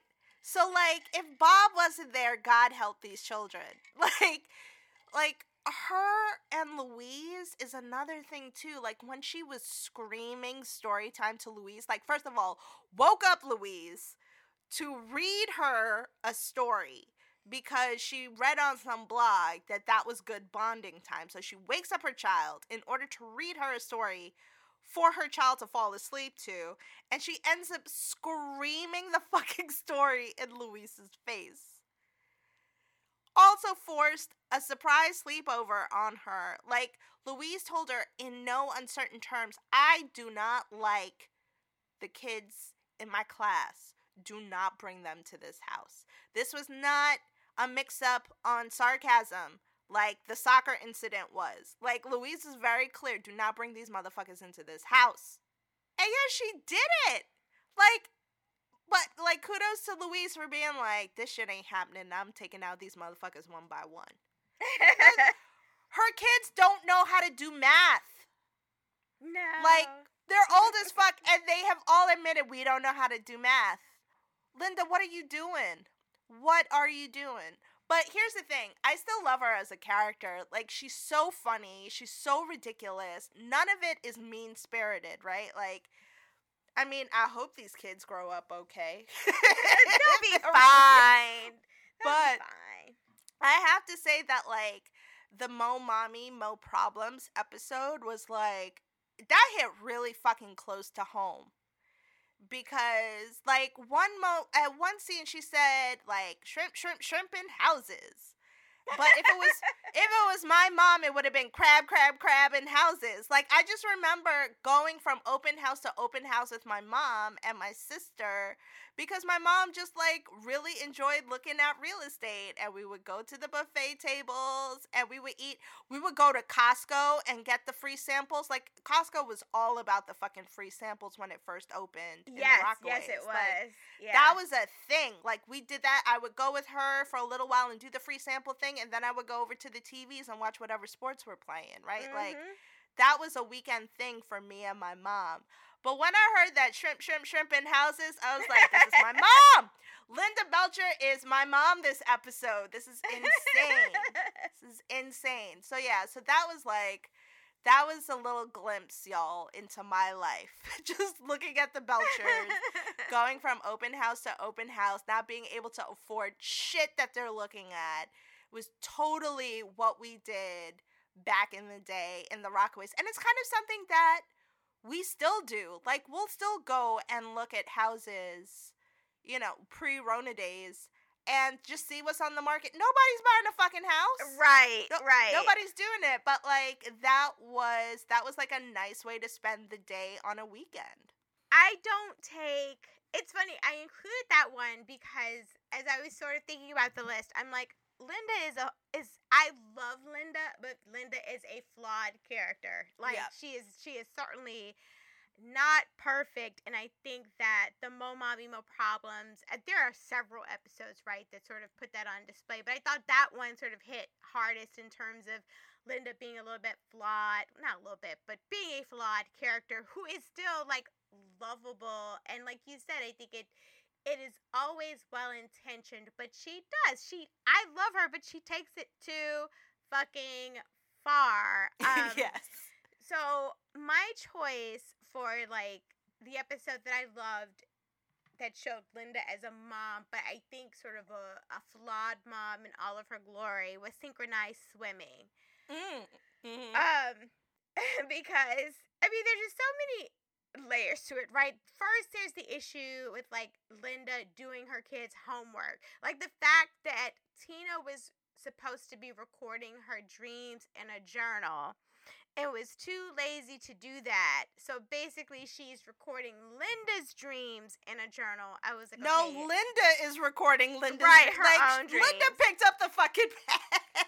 and it's like, Linda, sis, you gotta stop. Like this is not good. But there's No. always like a moment that sort of I'm not gonna say that turns it around for me, but there's usually a moment where I'm like, okay, I can't I can't be mad at her for too long. So in this same episode, that moment for me was when Louise poops in the pool to try to avoid them getting judged for their synchronized swimming. and, and it's named their- it. It named it Jezebel. Yes, but the best part of it is when Linda's like, "Oh yeah, that's my little grand duty." I'm like, okay, like I, it's hard for me. like the kids are ridiculous. They have no control over the kids. Like they are running the asylum. But there is something that I truly enjoy about Bob and Linda sort of leaning into it and not pushing back. So when Linda referred to Jezebel, aka the poop that Louise put in the mm-hmm. pool as her little grand duty, I was like, God damn it, I love her. and this is like this is like peak it's not good mom behavior, but this is like peak Linda as a mom behavior, is what I'll say. She's like, oh, my little grand duty. I was like, Linda, Linda, listen, Linda, you need to calm down. Um, and then of course we talked about like bad Tina, where she encourages Tina to to to read the freaky erotic friend fiction. Now, I will say to Linda's credit, she was right about Jamie Jr. Like when when Tina was really like nervous and like I don't know what they're gonna think about me, and Linda was like, isn't Jimmy Jr. like into the dancing? He probably likes the artsy fartsy girl, so he'll be Mhm. into it. And at the end of the episode, like when Tina finishes reading her really her wholly inappropriate erotic friend fiction, and like everyone is like, "What the fuck?" And Jimmy at the end comes up and is like, "Hey, is that Jimmy? Is that named after me? Is that Jimmy Jr. for me?" And I'm like, "See." Linda is sometimes right. Jimmy is into that shit. Jimmy is into that freaky deaky shit. So kudos to you, Linda, for that. But no, she is, I mean, as a mom, I mean, she is absolutely flawed, but I think it's part of her charm as a character, not as a mother, but certainly as a character for sure.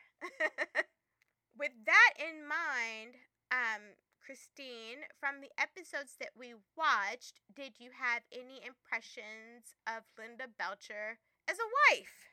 I think she's a great wife. Mm-hmm. I think like between the two roles, she's definitely got more points in the wife column than the mom column. At least from the episodes I've seen. Clearly, I have a very, very narrow picture into Linda and Bob's relationship and their relationship with their kids. Um, like, and and I should flag that Jocelyn picked 12 episodes and I freaked out at that number and I was like, what the hell are you doing? And she cut it down to 10. And then I watched the 10 episodes, but I had time for the extra two. So I was like, put those two in. And I'm so mad that I did because, like, in one of the two episodes that she cut, it was basically like the only episode where I thought Bob could be critiqued on his parenting. So I was like, Bob is clearly the perfect parent, and and Linda has issues. But I know just based on bringing those two cut episodes back, that like no, there are definitely going to be more instances of Bob being on his shit because uh, yeah. um, because look at how look at the difference in these 10 episodes and then these 12 episodes like i get a very different idea of him but i think linda as a wife was highlighted pretty well in the seaplane episode right Yes. where like yeah she's trying to liven things up between them because she cares about their marriage she's invested in it she wants it to work but like she knows that there are going to be things that are missing from time to time. We should jazz things up and we shouldn't always do the same thing. Like, we don't want our relationship to be boring. Um, and their relationship is directly challenged by Upskirt Kirk, which is like the best fucking name ever. and then Fischoeder coming in and like instigating it, like you better get there quicker, Bob. Upskirt Kurt works fast. fucking ridiculous. But like, not only is she faithful to him, she fucking headbutts Upskirt Kirk, which is just fantastic. Um, so I think she's a great wife. I have absolutely nothing negative to say about her being a wife. I think she's supportive. She does forget from time to time, though, that the restaurant needs her and needs the kids because, you know, she gets carried away sometimes with other shit. But I wouldn't even say that that's a fault as Linda as a wife. That's a fault as Linda as a business partner, right?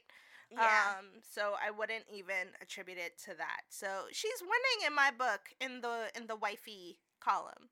Okay, good. As she should. I think that if you sort of had the larger context of episodes, I think that the from the writer's perspective, there are more challenges with Bob than there are Linda. I think if, if there was one fault about Linda is that Linda um can be a little bit loose with the lips, which I think we know from the episodes. Like she has no filter whatsoever. Mhm. And one of my favorite episodes is where they talk about how like she can't keep a secret and they go to a party and, and Linda comes in and says, Sorry Relay, Bob had diarrhea. Like that is My God. but but that's like that's about as bad as it gets i think in terms of i think you're absolutely right in terms of his spouse like she is so sort of listen bob gets fucking weird and you haven't seen like the full range of bob taking shit too far but you saw an indecent thanksgiving proposal And that was Bob deep into his shit. And Linda, it takes her a little while because she's trying to hustle to get that free rent. But you know, Here's oh- the thing, though. Like, I don't see anything wrong with singing to your food. Like, I really don't. I don't know if it's like the Taurus in me, but to me, that shit just isn't extra.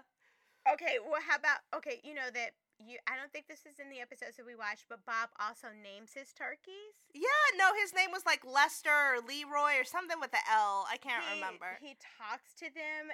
Right. One of my favorite episodes. How where- is any of this strange? Mm, okay. I don't see. I see. I don't see nothing wrong. I'm not saying that it's strange. I wouldn't say that at all because I'm into it.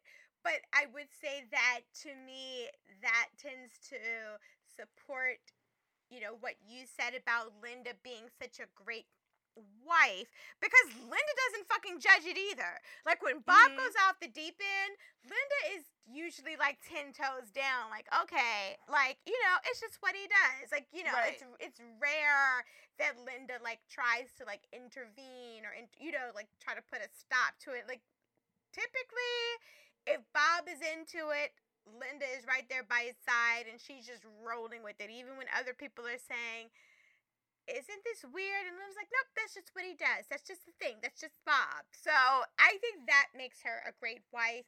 And I agree. I think the seaplane episode is a a wonderful example of like how loyal she is. She likes to have a little bit of fun. I like that the show portrays them as two people who are like still into each other. They still like they like to make out. They obviously like Yeah. to have sex. I mean, and that they're not sort of shy about that, which I think is also a good thing. And you brought up Seaplane, and it has one of my favorite quotes from Linda where she says, I was gonna punch you, but I'm holding wine, which is what she says to Upskirt Kurt right. when she headbutts him. Like, I love a good headbutt, so just perfect. Perfect all around for sure. Yeah. So we talked about Linda as a mom, Linda as a wife, and she is admittedly she is a flawed character, and I think that that is absolutely part of her charm. So I would love to hear your thoughts, Christine, about Linda just generally as a character and the episode from the watch list that you felt sort of captured Linda, like especially as someone that's new to the series, like which episode you know, gave you, I guess, the most complete insight, the one that you walked away from and felt like, okay, I get her, or or maybe you don't get her, but the one that sort of gave you the most context about her as a character. Yeah. Well, um, before I get into like the one episode that encapsulates her, um, there are definitely some moments throughout the watch list that helped me helped me see that yes, she's flawed, but she's so flipping endearing. Mm-hmm. Um, and she does have some amazing qualities that I like. You know, some people might get turned off by the fact that she's so competitive, but I love that. I think that's a great quality that, you know, gives a person drive and can help uplift other people and see things in themselves that they hadn't seen before. Um, and you know, for some people that could be a little overbearing, that could be a little too in your face. Um, some folks just want to have like a calm existence, but those of us who are competitive are, mm, we're like, mm, you, we know you can step this up a little bit. um, so like the mommy daughter therapy uh was definitely a sign of her being competitive. She was out for that MVM sash. Ain't nobody else getting that. She wants to be the best mom, even though, as you said, she kind of left Tina, who was like actually asking for mommy time. Right, and right. she's like, I'm gonna go to the other one who is like, no mommy time is great by me. We're good. Um, and another example of her competitiveness, I think, came through um, with the high school reunion episode yes. her trying to get her high school band together and all of that um, I thought was was pretty great. Um, one thing I do appreciate about her character is that even though she is extra and can be a bit too much, she's still very genuine. So she's a horrible actress and liar. Like horrible. Yeah. She's like she cannot she cannot play being a rich person to save her life. She cannot play being someone else's wife to save her life. Like she's just not she's not doing it. Um also the singing Ooh, is terrible. is so endearing, but she is not a singer, ladies and gentlemen. Like she just like is not. Um and but she reminds me of my sister so much in this oh regard. Cause like, sorry, Nikki, like you know you can't sing, but but like she will just make up songs as she's doing things, and my sister is 19 years older than me, so she was basically a second mom for me when I was growing up. So Mhm. a lot of the kooky things she does, I do because she basically brought me up to do that shit. So like, I walk around my apartment all the time making up stupid ass songs as I'm doing things. wow. Um, but this is but this is firmly something that I think of as my sister. Like my sister does this stuff. She can't sing, but she sings anyway, and she'll make up lyrics and make up music to whatever. So when we have episodes where Linda is doing this, I'm kind of shaking my head gently, but I definitely have a smile on my face she's doing it. So is this your way of saying that you love pass the cranberry sauce? like you love the Thanksgiving sauce. Thank you for loving Yes. it. I definitely love that moment. I I almost tried rewinding it, but like Hulu is so damn temperamental on my TV. It's really fucking annoying. So I was just like, I'm gonna let this. I'm gonna let this chopper fly and just like leave it alone.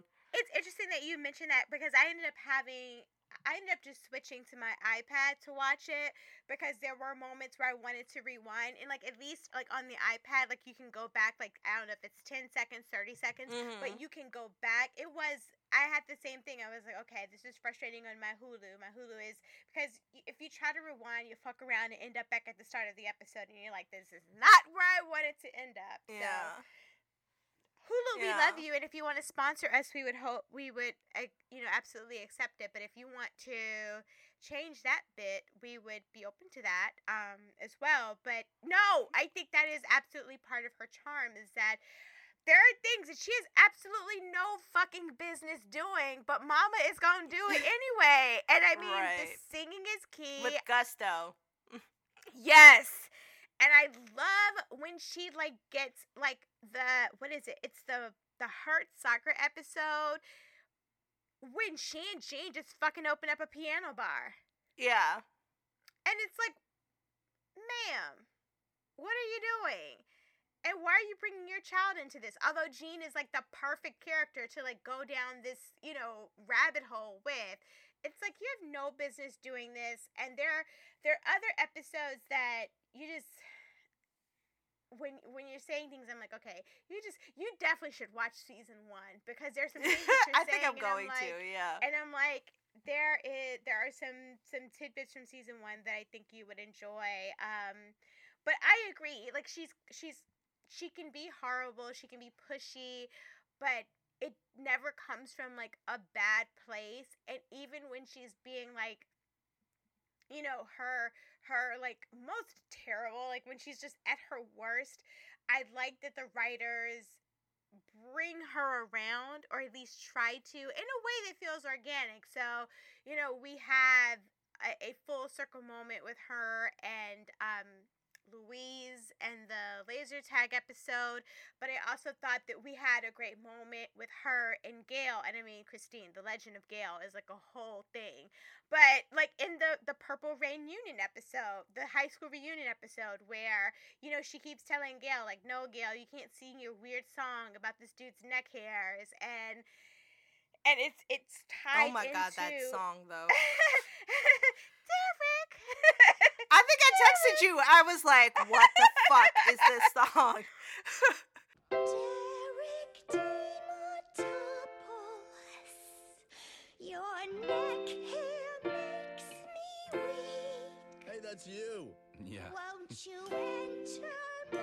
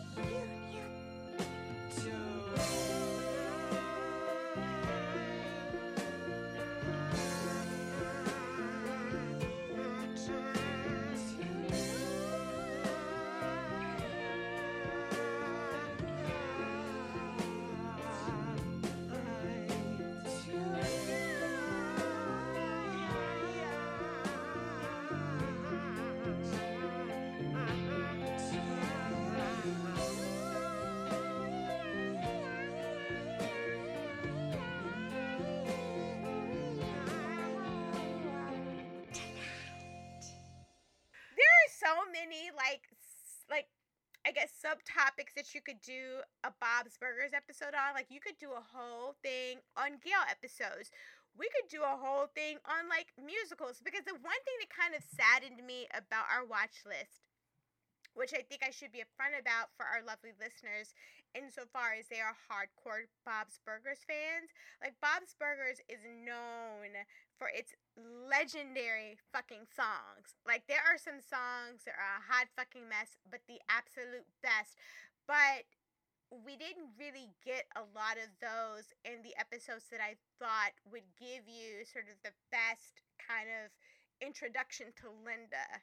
But there are some amazing because those episodes are more like Bob episodes or Louise episodes. Like one of my favorite songs is a duet between Bob and Louise when Bob gets stuck to a toilet. Like you could do a whole What? ep- Yes, child. It's a mess. You could do a whole episode on like the musicals and the songs. You could do a whole episode on like just Thanksgiving episodes. You could do a whole episode on like just Christmas episodes, but I didn't want to sort of put well, first of all, they didn't all deal with Linda, so I didn't think they belonged in the list. But second, I didn't want to sort of compromise our ability maybe down the road, like when we get into the holiday season. We could literally do a whole episode about like the holiday episodes because they're fucking hilarious. But this show is is is known for its songs. Um I would argue that maybe the best songs are not the ones that have been sung by Linda.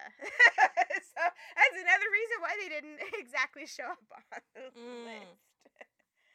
um so we talked about Oh, I still need to answer your original Oh question. yeah, yeah, yeah, we have not talked about it. So okay. But I love the point nonetheless. But yeah, I wanna hear about your thoughts um on Linda as a character generally and the episode or episodes, um, you know, more than one is always are is always welcome. You know, the ones that you thought sort of really helped you as someone particularly new to the show, you know, get an introduction and an understanding on a deeper level of our dearest Linda Belcher, who is both the worst and the best.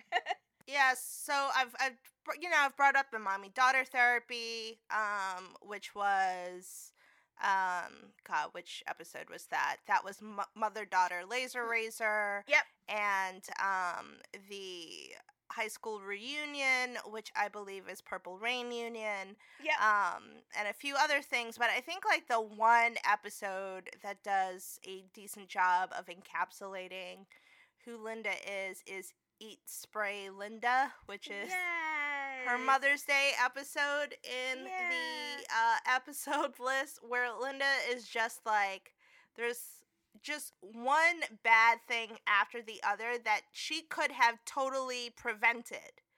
Like all of the bad things that happened to Linda for the most part, Linda could have prevented on her own. Mhm. But, you know, she just keeps spiraling and spiraling and spiraling into what should be the worst Mother's Day ever. And I, I think it's I think it's her birthday, right? I I thought it was Mother's Day. Is it her birthday? I guess it's her birthday. Mo Mommy, I just want to be sure, just so we don't get the well actually. Mo Mommy, Mo Problems is Mother's Day, but I'm pretty sure the Eat Spray Linda is her birthday. Oh, you are right. You are right. So it's her birthday. It's her birthday. It should be the worst birthday ever. But um at the end of the episode, she's happy and content and really pleasant. So I think it's a it was a great episode of you know displaying how Linda could be doing absolutely the most but still like persevere and have a good outlook at the end of the day. And meanwhile, her family is realizing how integral she is to the community. You know, everybody knows Linda and they're all surprised. Well, at least Bob is. You know, some of the kids know some of these other folks because Linda has brought them into her like little mini world with them, right? Um, but Bob is like, whoa, she does this in the afternoons and she does this in the morning. She goes here and she goes there. Like the kids know Linda's routine, you know? Um, so that was a little bit of insight into their marriage too. But I guess Bob is just so busy with the restaurant that he doesn't realize, you know, how invested into the community Linda is and how well ingrained and how everybody knows and either loves her or hates her. so it was pretty great when he was like, Yeah, the town really has mixed reviews on your mom. but the fact that like the the uh piano singer at the hotel She takes her like, PMs and the PMs. like, I'm just like, Linda, you are doing the absolute most, but at least you found your people who like embrace you for that, you know, and will sing songs about your bowel movements to customers in the town's fanciest hotel. She takes It her was- it was PMs and the. PMs. so I, I'm so happy that you picked that episode because as I was crafting the list, I felt like that was the one that sort of gives you more context to like who Linda is outside of like being outside of what we see like in the restaurant and all on you know on her like little ventures that she goes on but I also thought that it was really insightful about her as a mom as we're talking about this like as a as a salute to Mother's Day what what I loved most about it was that when you learn about these sort of like side adventures that Linda is going on is that like each of them is reserved for one of her kids. So like when she goes to the fancy hotel and takes her BM and a PM. That that song. Like, that's what Tina. That's her and Tina thing. Because I love that the piano thing was like, she takes her BM and a PM. Hey Tina, what's up, girl? Like he knows her. So, that's- yeah, yeah. that's the thing that she does with Tina. And then when they go to the bakery where Linda has fucking been banned and her picture is like on the wall of shame, like that's her thing with Gene. Like they go there and they get the samples and they overindulge. And now Linda's been banned, but that was her tradition with Gene. And then when like Louise sort of reluctantly brings up, like, all right, I've got a place. We're gonna go to this pet shop. And you find out that not only is like Louise into these cuddly, cute puppies, but Linda's been talking to the fucking parrots. She's been talking to the, the birds because one of them says, "All right." Like I love that that you get this insight into you get all of these layers of Linda as a character, but as a mom, you see these like regular traditions that she set up with each of her kids, and each of them feels like very like uniquely suited to their personalities. Like Gene would absolutely be the kid that you take to the fucking bakery and overindulge in the free samples and get banned. And I love that like you think Louise is like, you know, so harsh and so, you know, tough, but you can tell Louise is, you know, she's got some soft spots. So of course Louise loves to to to snuggle with like cuddly little puppies. And I think that Tina is absolutely the kid that you could be like, listen, kid, I want to take a BM in the PM in a fancy pe- in a fancy place, you know, where I'm gonna make recommendations about the potpourri. And Tina's like, I totally support you in that. Like it, it just it, it was to me sort of a very lovely portrait of of Linda as a character, but also Linda as a mom and these, you know, individual sort of relationships that she's built with her kids that that they are they're learning about it in the episode and Bob is also learning about it as her husband. So I'm so glad that you said that because of the episodes on the watch list, I thought that that one in particular was the one that spoke you know, strongly to sort of Linda as a character and why we love her despite her being the worst. And I think that it's just further enhanced with like Linda's adventures, as you mentioned, like all of these side adventures that she's going through when she like leaves the house that are all completely preventable, but she just keeps like spiraling down, like breaking her glasses, getting sprayed by a skunk, and then like a beef with like the the chalk, the the sidewalk chalk people is like classic Linda. It just I think of the entire series, it's the best Linda. Like Linda centered episode for sure. With that in mind, we've talked about our favorite episode. Well, not favorite episodes, but we've talked about like Linda's mom, Linda's wife, Linda's a character.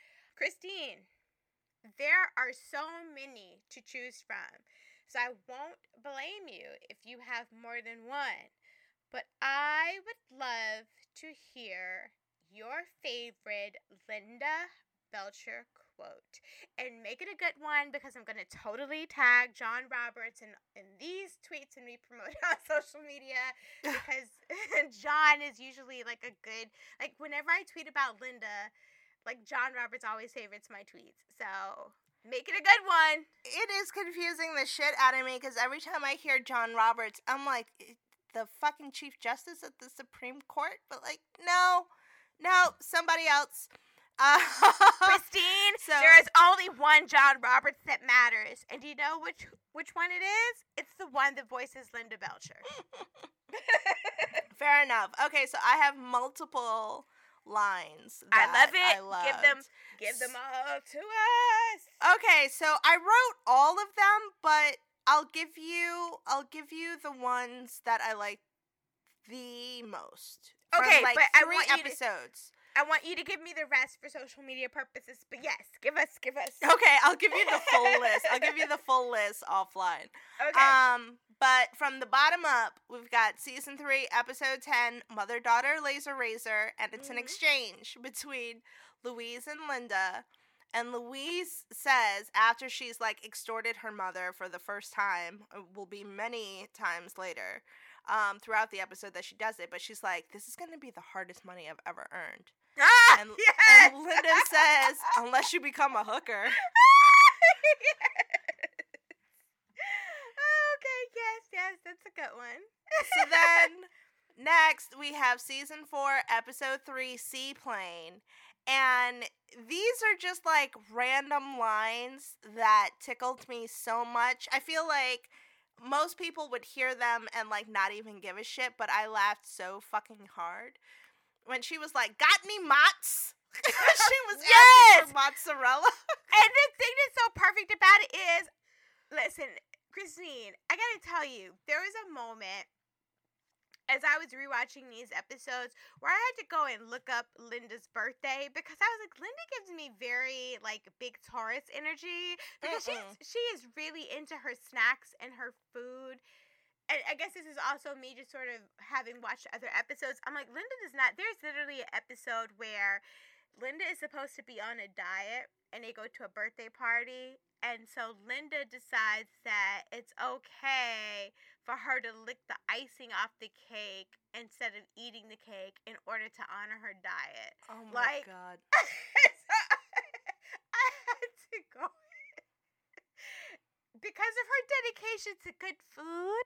I had to go and look up like when was Linda Belcher born? It's June third. Linda is a fucking Gemini, which I, you know, I'm just. I, I, to me that makes a lot of sense I didn't know how to feel about it because as a Scorpio, we don't really do Geminis, but when that good twin is out, I'd like the good twin. That's what I said. So, but I feel like this is some big Gemini energy coming up with the second line from Seaplane that I really enjoyed. and she's talking to Upskirt Kirk. And to me, this is also a little hint towards um, Louise's energy. But she says, There's probably somebody out there for you. Some freak. just like, it's like, okay, with the shade. Just like trying to be positive, trying to be Linda, but at the same time, be like, Some freak is out there for you. Um, and so my absolute top two lines of Linda's came from the same episode, and it's season two, episode three, synchronized swimming. yes. And Bob is like, "Why the fuck are you doing prenatal yoga when like your your youngest your youngest fetus is nine years old?" And she says, "It keeps my pelvic floor perky." yes. And I was just like, what the fuck? I wrote that down immediately. I think out of when I was watching all, oh no, no, I did have some episodes from season one, episode seven, but I was just like, oh, I'm writing this one down. Um, and then my absolute favorite line is a line that Linda never should have said, but she said it anyway. It is completely inappropriate. But at the same time, I don't know how Linda identifies. She could be a woman of color. She's a little orangey on the show. I mean, I don't know what she is, but uh she's in a knitting store. And, she says, "What up, my knitter?" Yeah, that would be it. yeah. Okay. So no. Yeah. No. That that was a little questionable for sure. There is an episode where the Belcher family gets like taken against their own will on a cruise ship, and Linda becomes obsessed with tanning, and she talks about, "I'm so dark. I'm so tan. I'm so tan," and it's a little bit dicey. Um. Yeah. No. That was. I'm not going to defend Linda. but listen, it made me laugh. But then I was like, I don't think it's appropriate for her to be saying that. But I still find it funny. So there we go. It was hilarious. Okay, so as you've been talking, I've been thinking about certain characters, and I had to do my Googles because, you know, we encourage doing Googles and Kegels on this podcast. Do you know Louise is a fucking Virgo? Wow. That I cannot believe she's not an Aries or Sagittarius, but Louise is a Virgo. Um, guess who the Yeah, she'd make more sense. But sh- you never know. Sagittarius could be like her moon sign or her rising sign. I want you to guess who the Taurus is of the show. Oh, they have one? There is one. I found one. Yes. I think I'm to be mad because if it's anybody other than Bob, I'm going to be mad. It's Bob. Okay, okay, good.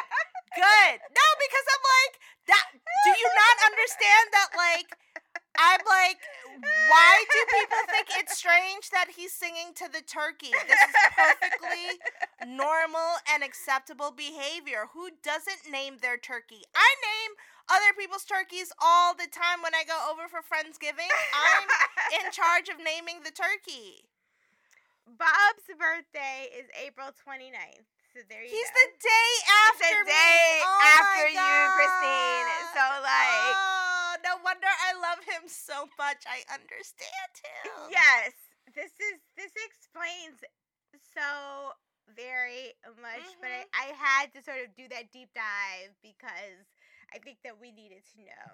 Um yeah, I love your quotes. Um I got more for you. Like, chew it up like a little bird for him. He's platinum Yes! status. yes! Oh my god! When she was trying to get Teddy into that B&B and she was like, no, you Yeah. chew it up like he's a baby bird. You chew it up for him. And Bob is like, seriously, Linda, what the fuck? Like, calm down, fuck, Linda. Like, what the fuck? Like, that episode and the whole thing about Teddy, like, having sort of the, the phobia and the beef with the furries because his ex-wife, uh, it, it's, listen, Teddy could be a whole episode and there are like so many like separate episodes that I could that I could pitch about Bob's Burgers because there're just so many layers to the themes, the characters, the songs, all of it. So I'm gonna give you my favorite quotes. My first one comes from an episode that you flagged earlier, which is a Thanksgiving episode. It should come as no surprise to anyone that these are all like drinking related for the most part. Uh, Okay, so I think that our podcast is known. I think we have two themes that go across every episode. One, consumption of adult beverages. Two, thirst. So all of mine relate to either one of those two themes. So I loved in an indecent Thanksgiving proposal where Linda says, "I've only had half of four bottles of wine." It's like, ma'am, that means you had two bottles of wine. like, I did. I know the Belcher family is not good at math, but I've done the math. That means you've had two bottles, and I love you for that. Um, we talked about my favorite seaplane quote, which was, I was gonna punch you, but I'm holding wine, which I feel like is a, a serious mood. Like, someone gets on your nerves, if you got wine in your hand, headbutt them. That is Right. a nugget of wisdom from Linda Belcher. Priorities. Yes. And then there are a lot of gems from Bad Tina. Bad Tina, ex- eh, you know, to be honest, was the episode where I thought Linda might be a Taurus because when she and Bob come home from the what is it? the caking show. Oh my god! Oh my god! Another reason why Bob and I are the same person because I was like, the fuck is this show that Linda is dragging my man Bob to? This shit is so stupid. And then they actually do it, and I'm like, I want to see cake. I want to see cake. Like then he goes to it and he completely gets carried away. And I'm like, in this moment, I understand Bob because I feel like I'm typically the person that's like, I don't want to do that shit. My answer is no. Just consider my. An- you can keep inviting me. Just consider the answer no. I will probably show up reluctantly and get into it. so Oh my god! I Oh, so want to see a production of cake. you don't understand, Chrissy, how much like we have to see how things go. But like, I want to do a whole episode about Bob because we have not. We have really- to now because I'm obsessed with Bob. We have to. Okay, I love you, Christine. I listen. I'm gonna put all that work on you, though. Of course, though, because you're gonna uh, have to figure out which episodes we have. to Cause we can do it for Father's Day. We can salute Yes. Bob. This could be Yes. like, like, cause I really, especially now that we know he's a Taurus, I'm just like, okay, now we really got to do it. But like the fact that Bob gets carried away with that fucking cake thing, I'm like, I'm not a Taurus. But I relate to sort of that initial energy to be like, uh uh I don't want to do this. This is some bullshit. I'm not into it. And then, like, 20 seconds later, Bob is like, come on, come on, give me some patty cake. Like, it's so funny. But we can there be are- obsessive. there are some, like, serious Bob quotes from that episode. But let me get back to Linda. oh I yeah, So I love that there's a point where, like, Linda is talking to the crackers. And telling the hey crackers crackers where are you crackers? Okay crackers you're coming to bed with me. That's what made me think like is is Linda a Taurus? Because she's literally inviting the crackers to bed with her and like listen me as a Scorpio I feel like I'm on the outside looking in because I want to invite the crackers to come to bed with me too.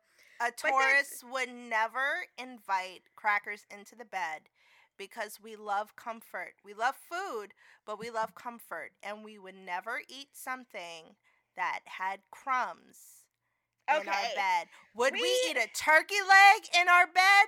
Hell's fucking yeah. which but not Bob crackers. Which Not Bob? crackers. Okay. Oh my God! Like I can already hear, like the Bob episode in my. Okay. All right. All right. All right. All right. Okay. Fine. Fine. We will do a Bob Belcher focused episode for Father's Day, and you have my commitment that I will get that fucking watch list done before Father's Day.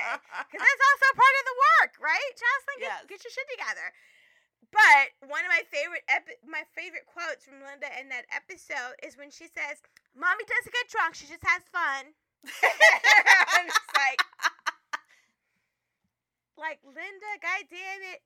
I don't care what you do. I like that was one of the moments where I was like, I love Linda with my whole heart, and there's nothing that she could do that would ever make me not love her. Um, and then my other favorite Linda quote, like I love Linda for like the thematic purposes of our podcast. Linda is clearly, like I said before, a wine mom. And I haven't even touched on all of the wine forward moments because there's like an episode, Christine, where Linda and Bob and the kids go on a fucking wine train thing. And like the kids What? have their the kids have their own like separate like sort of excursion on the train and Linda and wine get into this wine tasting composition competition and like the the quotes, the memorable moments is so fucking good. I haven't touched on any of that for this episode because it that episode was more so centered on the kids.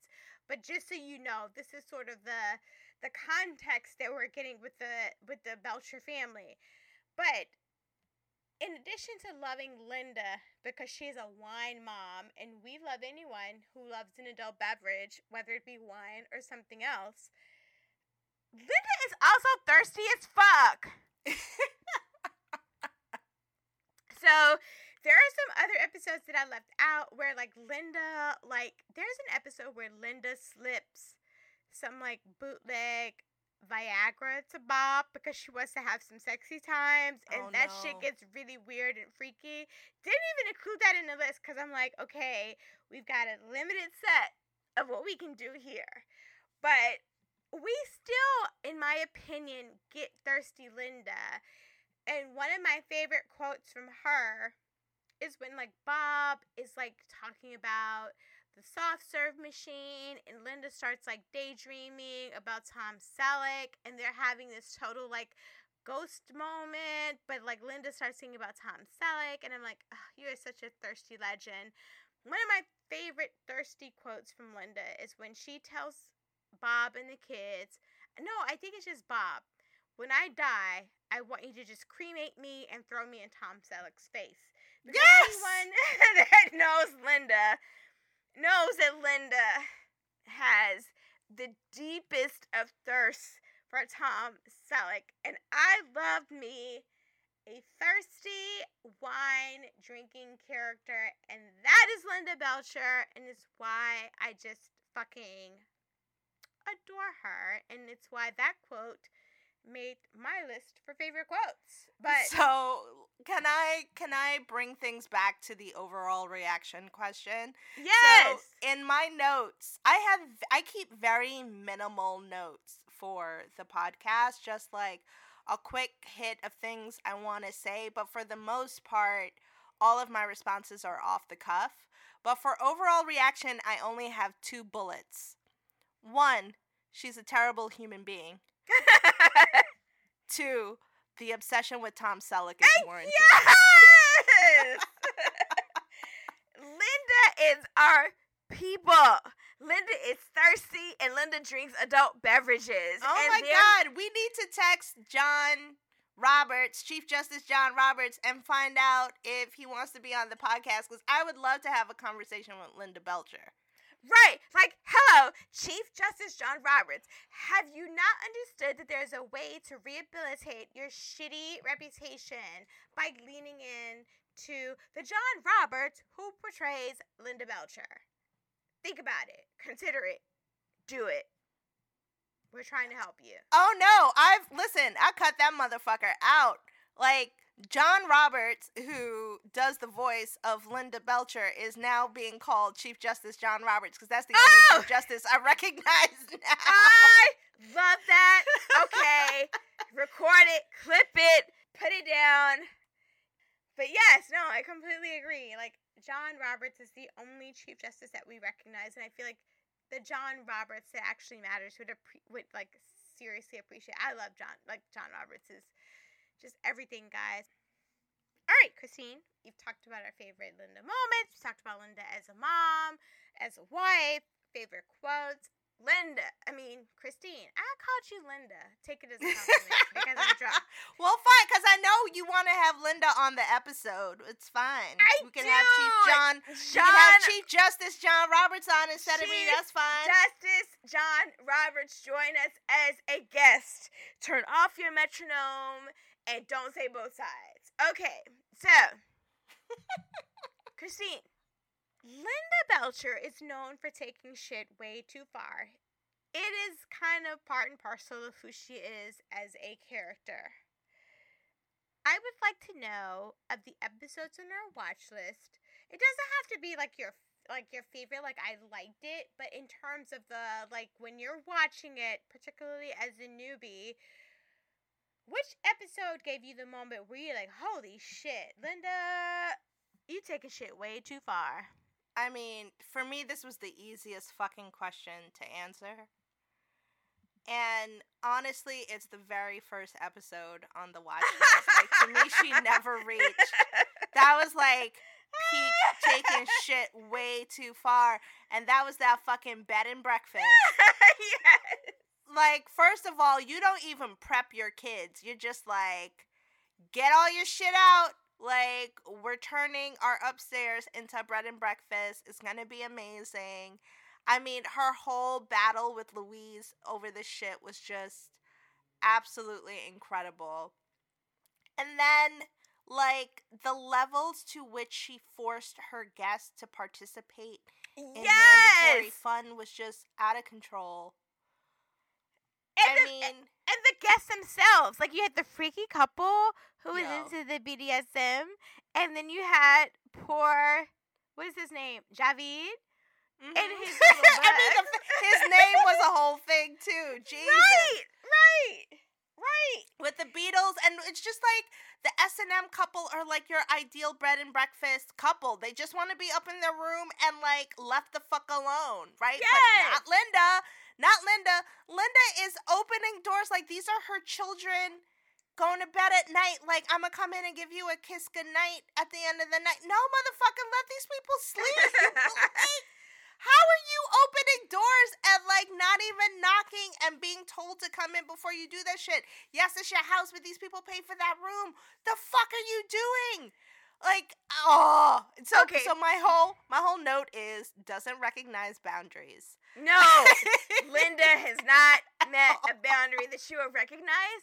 no. But I also want to use this opportunity to sort of like shoehorn in my pro Gene agenda because I know that you're not like feeling Gene. But when Linda has that mixer and Gene comes out in nothing but his underwear because he's like, I'm not gonna get my clothes dirty and I'm just out here to talk and chat with everybody. And there's like a like I don't, it's like a raisin or something on his body where he's like, oh no, it's not a raisin. It's like it's like a it's it's it's not a mole. It's actually a raisin. That was peak Gene. Like I love Gene, and I love Now he Gene just put a gene. He just put a he just put a raisin on his body.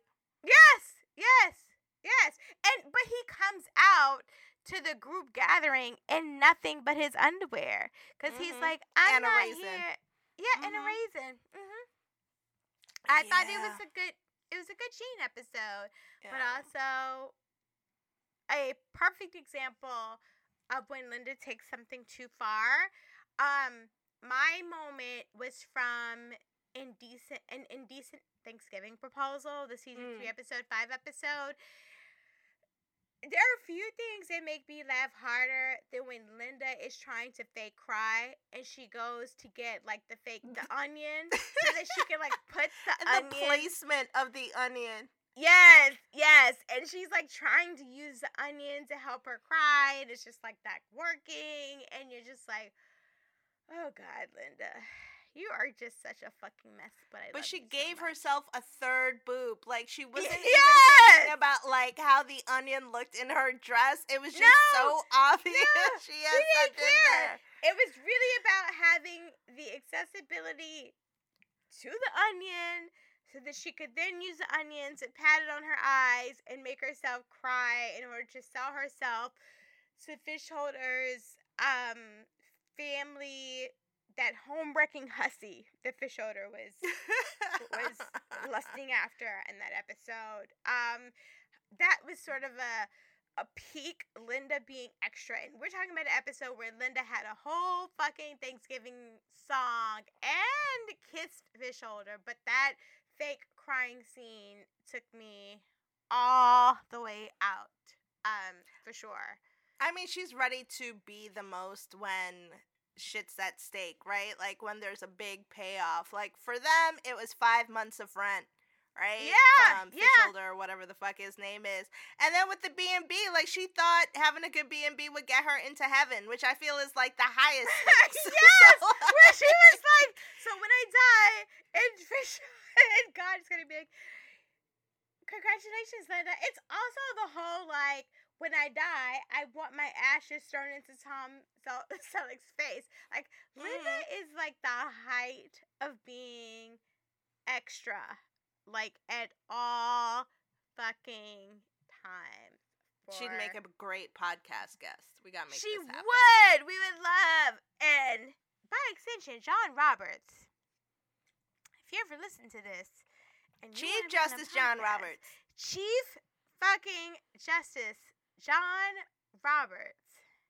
If you want to do a podcast, you have an open fucking invitation because you are legendary as Linda Belcher. And we love Linda. I mean, Linda is problem is, is our problematic fave, but we love Linda. Linda is a hot fucking mess. And I think I can speak for us both when we say we love a hot fucking mess. For sure. So, we've talked about the favorite moments where Linda takes something too far. Um, Christine, I figured as you were watching this, you're probably going to have some very like strong feelings about people who were not Linda.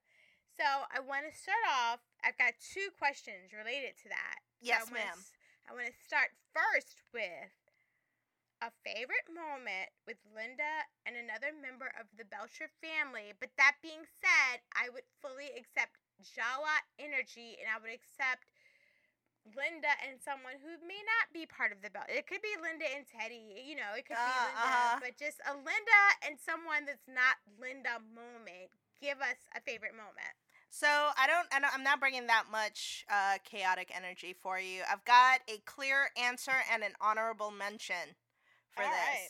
But for me, like my favorite moment with Linda, it's just, it's just something that's gonna make me laugh the entire fucking time. And I feel like based on my responses thus far, this is not a surprise. But it has to be Linda, quote unquote, kidnapping Louise and taking her to mommy daughter bonding. Like Yes.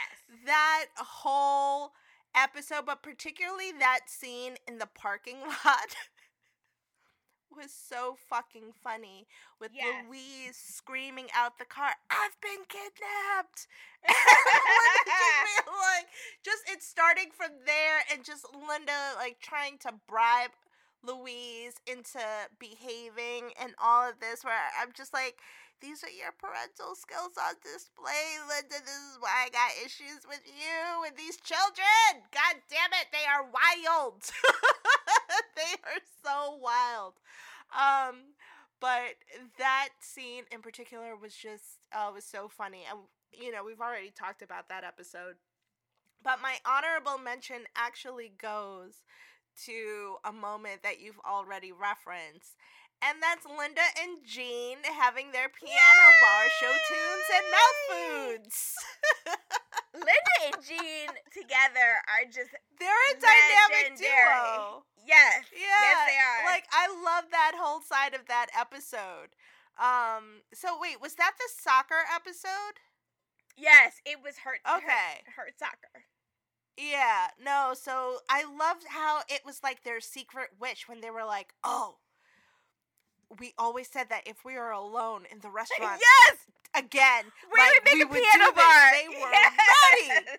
They were ready to live their dream. They were fucking scheming against Bob and the business. They were like, Bob is out of here. Bitch, it's time for a piano bar. Let's get it. show tunes and mouth foods. Like, what other foods are there though? uh, ear food? nose food, I'm confused. But it was good. It was good. I liked the beats and everything was was oh my god. The drama that they brought in was ridiculous. Yes. But I love the two of them together. I feel like they have the most functioning relationship, at Mhm. least from the episodes that I've seen, you know? I think you're um, right. I think you're right. Yeah. I think that that there is a there is an undeniable chemistry between Linda and Gene. I I think it, it goes to the fact that both of they both of them like musicals, and, Mhm. and both like they love the two of them love a musical, and it sort of springs forth these wonderful moments. I'm going to be a little Jawa chaotic. So the prompt, lovely listeners, was favorite moment with Linda and another family member of the Belcher family. Um, I'm gonna go with Linda and a moment related to the Belcher family, and I'm going to go with the Beefsquatch episode, which is like Mm. one of my it's like one of my favorite Gene episodes, but it's also a very it's like one of my favorite Linda episodes because we learn that like Linda doesn't really know how to like cuss, right? Because like right. like she like when it's time for Linda to cuss, she's like, oh boobity boobity boobity boo. It's like Linda, sis, girl, whoa. Seriously, Linda, that is not a cuss word, okay? Like Linda, Mama doesn't have a single four-letter word available to her in that moment.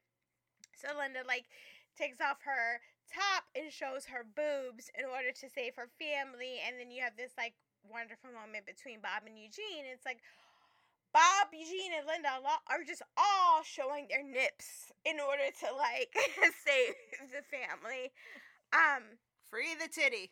It'll Yes! save the family.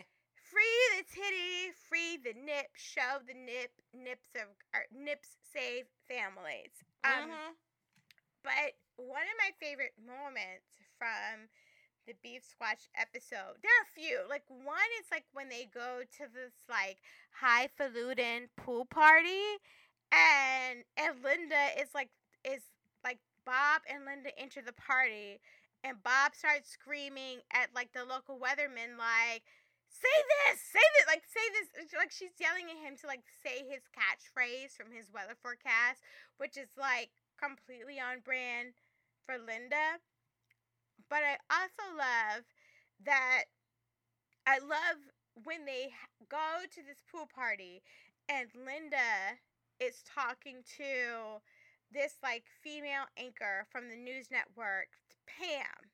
And she's talking to Pam about like oh, how fame breaks up the family. Like, oh my God, fame is going to destroy us. Like, you know, oh my God, I have to save the family. And then there's like a subsequent scene, like where Linda can see the tension between Bob and Gene, and Linda like goes to to the news anchors and she's trying to get them to cancel the show and they're like nope fuck that we're not canceling the show because the show is good for ratings so we're going to keep it going this is similar to like when we had a monkey on get on up which is the show that's in that's in question here um i love that i love all of the get on up related references whether it's at the pool party whether it is the final scene where like Linda shows her boobs in order to like help distract everyone from like Bob and Eugene fighting from each fighting between each other. It's just it's my favorite Linda moment because she's like going out there for her family, trying to save them, trying to protect her, but doing so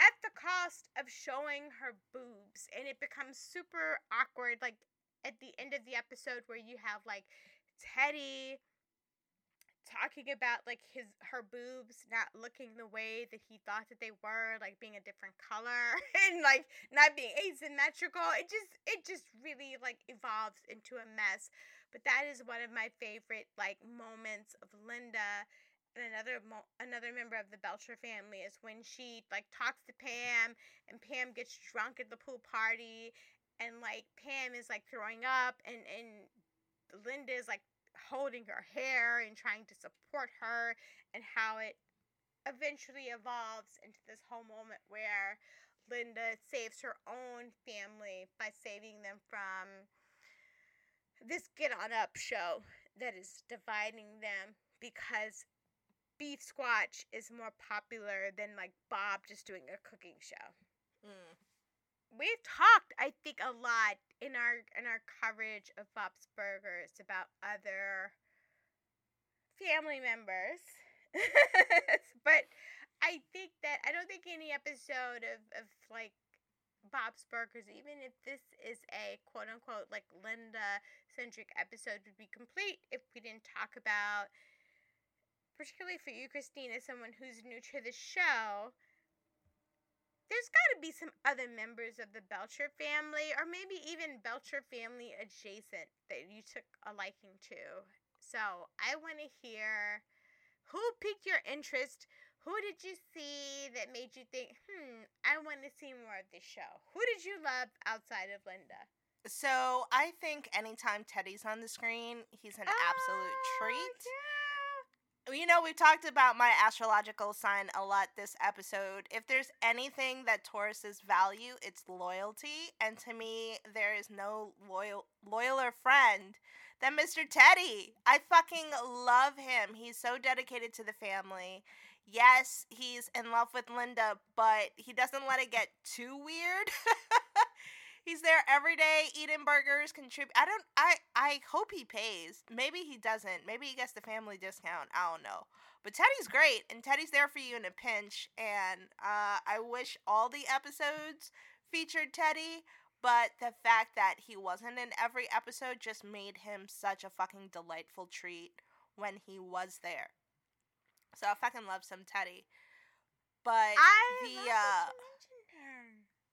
Well, I there's no way I couldn't. I couldn't. Um, but there's only one character I have notes on in my notes, and to be honest, this person has more notes than Linda does. Uh-oh. Is it- because who is it? Is it Bob? it's not Bob. Who is it?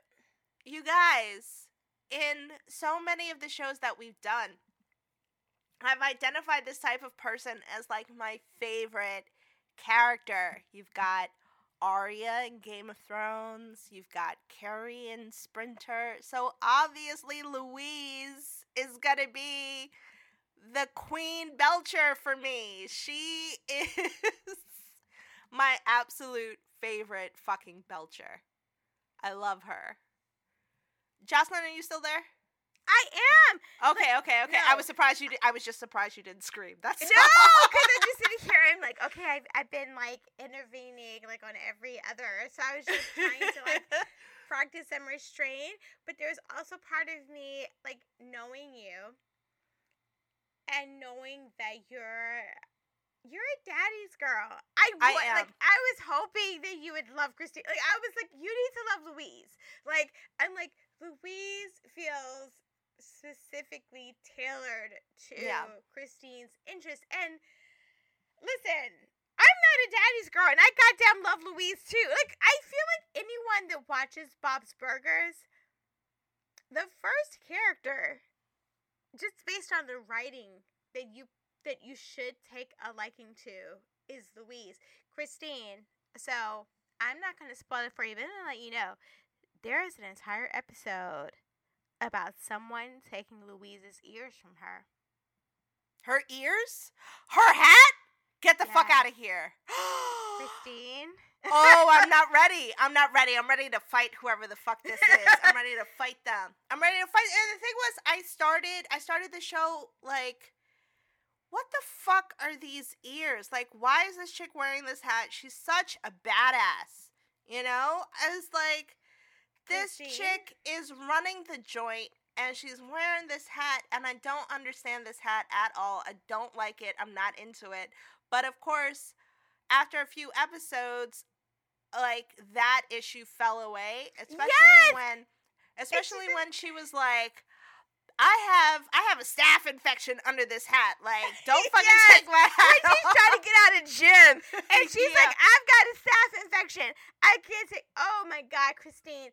And so I, it's not a Linda, like it's not an episode that relates to Linda, so I didn't include it in the list. But I'm just, I'm telling you right now that like one of my favorite episodes of Bob's Burgers ever is when someone had the fucking unmitigated audacity to steal Louise's ears. And it's the fucking best episode. So I've got to think about how we build that into like we've got to revisit Bob's Burgers because we Okay. need you.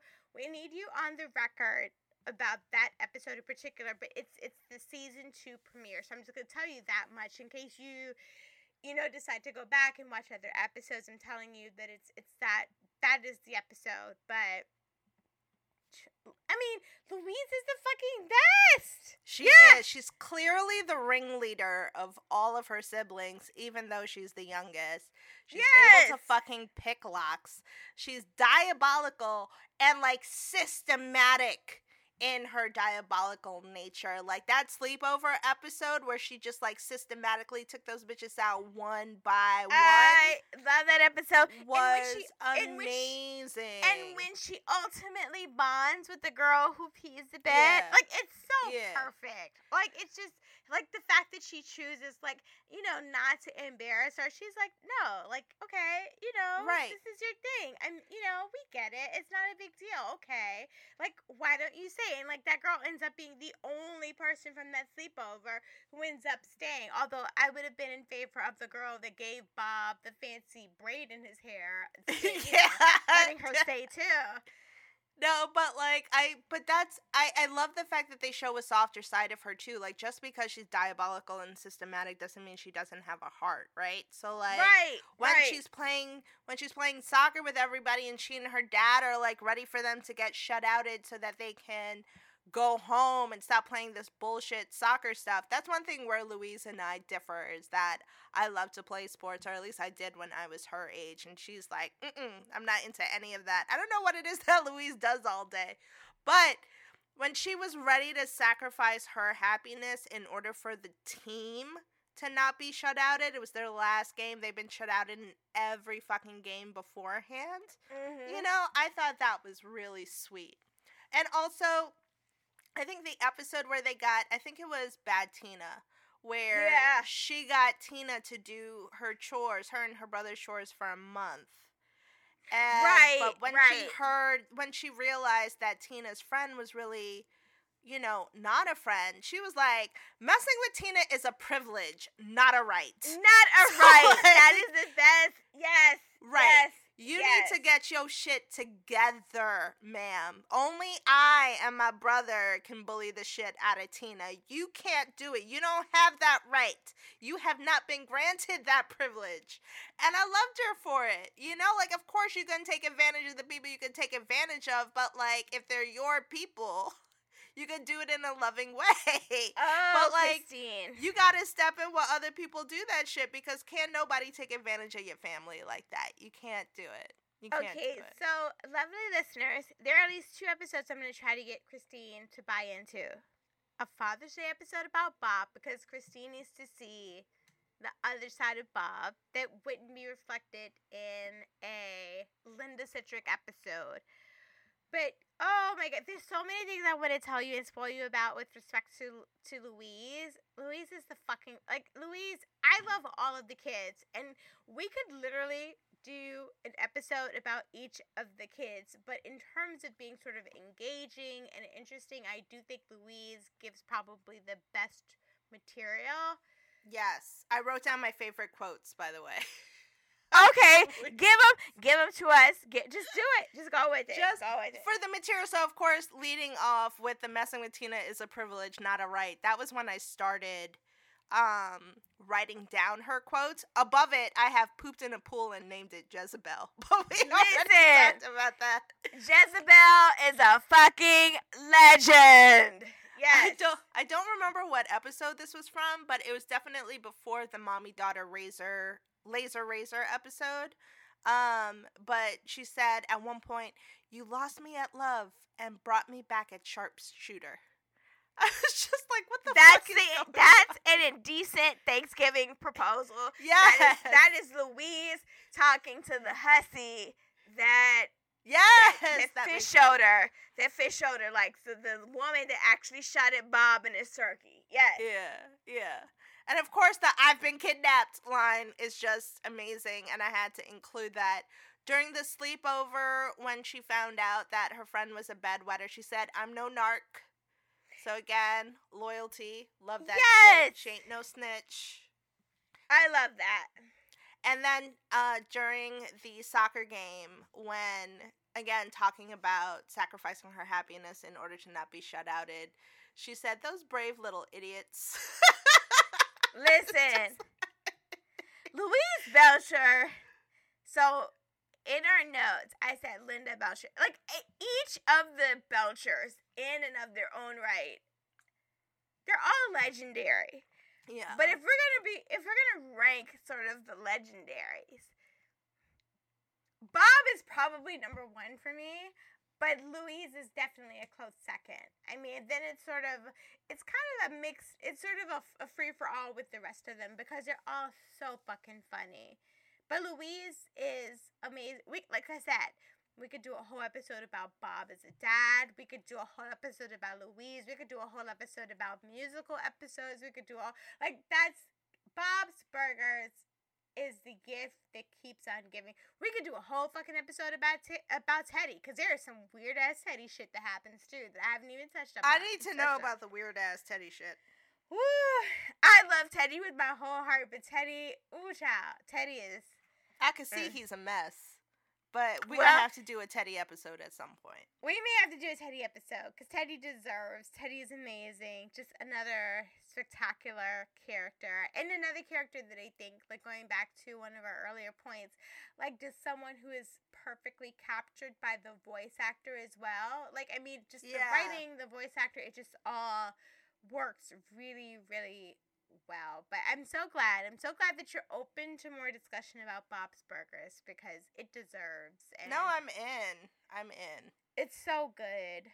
Um, But So- yeah, I've gone on for so long about Louise. There's, and you have yet to be able to share, you know, which other member of the Belcher family you're into. oh, I love Bob, and maybe that is uh the Taurus loving Scorpio in me. But it's guys, gotta be. He's your sister's son. like I fucking love Bob with my whole heart because the thing I love about Bob, and this I'll actually tie this back to Linda. So I think one of the things that works so well about the writing for Linda, when you think about Linda in terms of other female characters from other animated shows, there is a trend for the female leads to sort of be treated as the straight person in terms of comedic purposes like you know to be uptight to never have any flexibility to never have any humor like when you think about a marge simpson or a lois from um, family guy like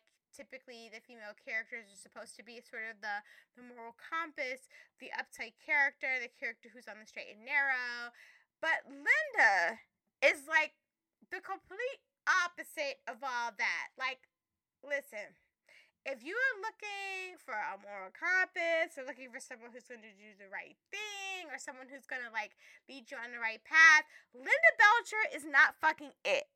But if you are looking for someone who's going to be thirsty about Tom Selleck, who's going to drink copious amounts of wine, who's going to be like overly obsessed about a raccoon and be whimsical and and sort of be the comedic relief or be the one who's like spontaneous and whimsical, Linda Belcher is your fucking girl. And I think that is for me what makes Bob's Burgers like so different from a lot of what we get in terms of the you know animated shows and what they're offering it's part of the genius of Linda Belcher as a character and to that end I love Bob Belcher because Bob is a straight man.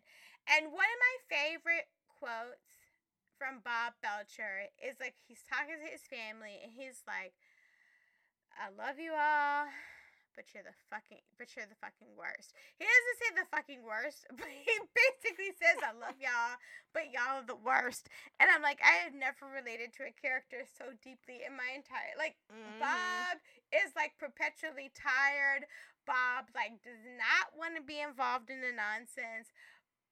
there is this one episode called called Art Crawl. It's one of my favorite episodes, and if we do like a Bob focused episode for Father's Day, then Christine, you can absolutely know that Art Crawl will be on that list. But there is this moment in Art Crawl, like where all of the kids are like sharing these like weird like revelations about their their personal life, and like every time one of them says something, Bob is like, I can't deal with that right now. And then the other kid Uh-huh. comes up and Bob is like, I can't deal with that right now. And then like the third kid says something that's like ridiculous and Bob's like, Oh, I can't deal with that right now. Like Bob is a fucking mood. Like Bob that whole I can't deal with this right now joke has become like an inside joke between me and my mom. Like when she like texts me and says something like ridiculous about the family, I will like send her a picture of Bob Belcher and be like, I can't deal with that right now.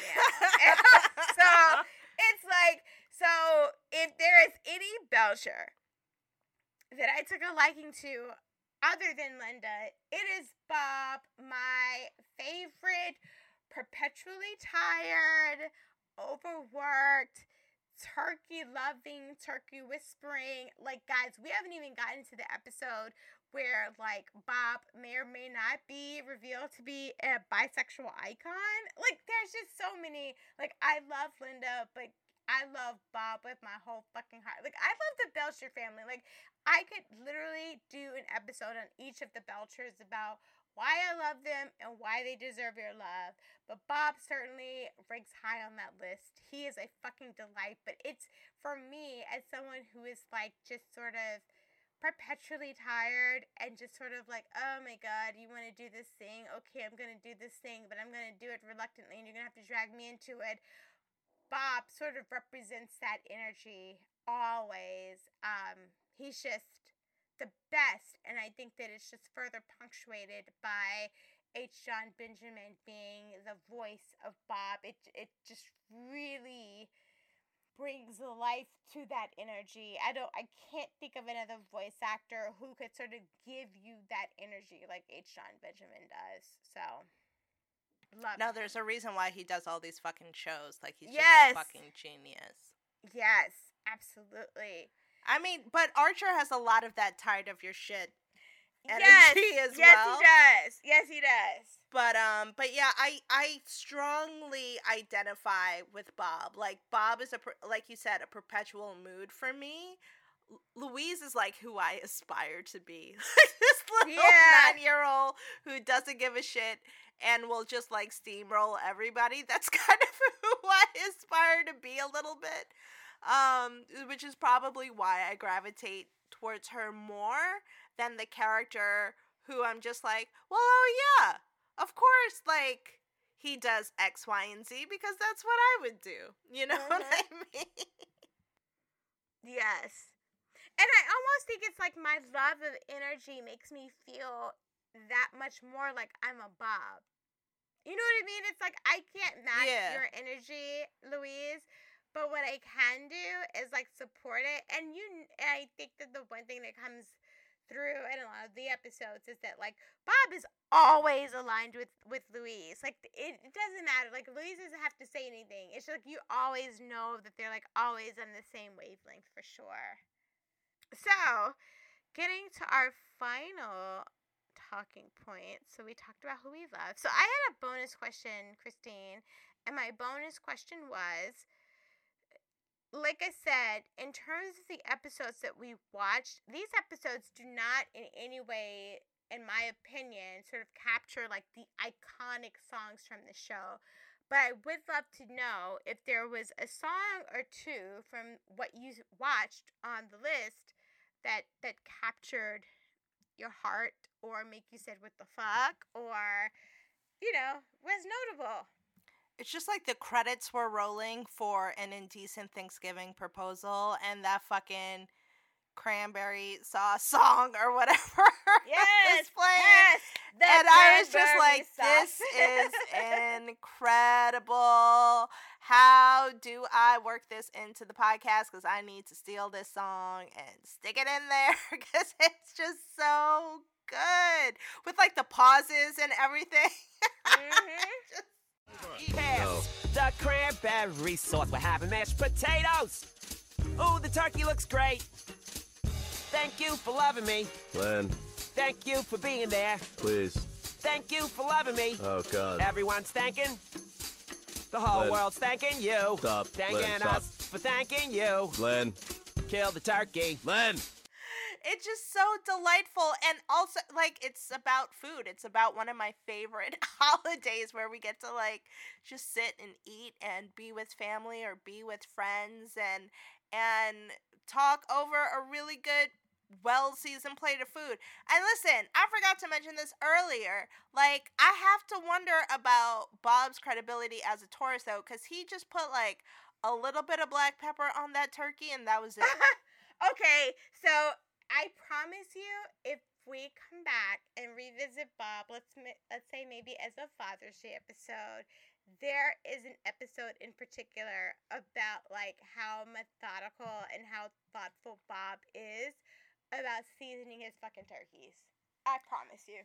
I'm just saying, all I saw was some cracked black pepper, and that was it. And you should have seen my face when I no, saw no, that. I was like, this poor turkey that he has been serenading and like talking to like it's his best friend. How dare he? How dare he? No, Just put a little bit of freshly cracked black pepper on him, and that's it. That's not love.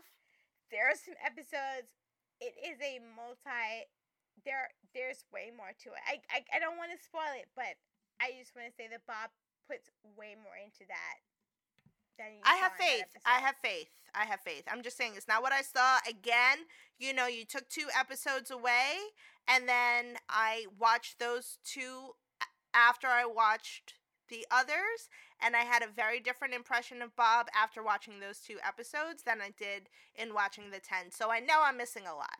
yeah I know I'm missing a lot. So I have faith. I'm just saying they could have they could have had they could have dedicated, you know, 10 more seconds to like some other seasoning. no i completely agree and i would probably feel the same way if i didn't know there's one episode in particular where bob like really gets into the specifics of what he does for his turkeys and you're like okay you are really committed and he has like a complete like fucking meltdown when shit doesn't go the way that he needs it to go so like we just have to put that on the i'm gonna put that on my chip for if we revisit bob specifically we need to put that in the in the rotation for sure mm. because Bob ain't fucking around with the season. Like you're not gonna get an unseasoned turkey from Bob. That's I I would eat Bob's food, and I don't say that about everyone, but I would eat Bob's food for sure. I mean, I was listening to his recipes in Beefsquatch and I was like, "Oh, I might try that." There's a whole like there is a whole there's a whole book of recipes dedicated to Bob's unique burgers and the unique burger recipes that he comes like the the titles that he gets in. So Oh yeah, no, the titles are good. Just do not get the child molester burger. Like I just no, and I no. think that was wasn't that wasn't that Louise? That was wasn't Louise. Bob. That was 100% Louise. Louise. Yeah. I, was that the first episode? yes, I'm. that was the very sure first was. episode, yeah. Yeah, Because I, was feel like. I would have written that down in my notes somewhere. But yeah, that was the first episode Yeah, that I I did on my say, own. And Bob would never do that for sure. No, Would never. never. Bob would never. Um, in terms of songs, so I have, so I've already talked about my love for "She Does Her BM" and the PM. Like that is my, that's kind of my jam.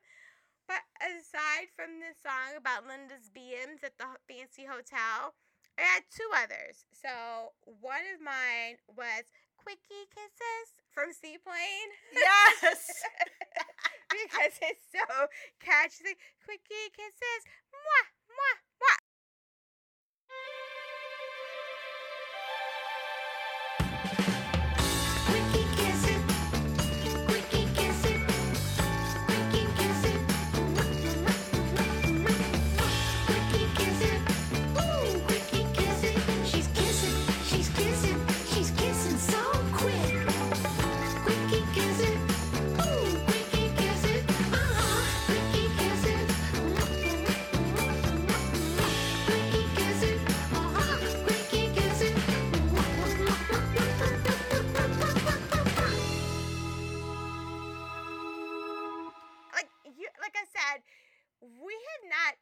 like none of these episodes in my opinion have like the iconic songs like we have not even touched on like oil slick which if we do a bob centered episode i will include the food truck episode so that you can hear oil slick which is a song about a woman's vagina which is like yeah yeah.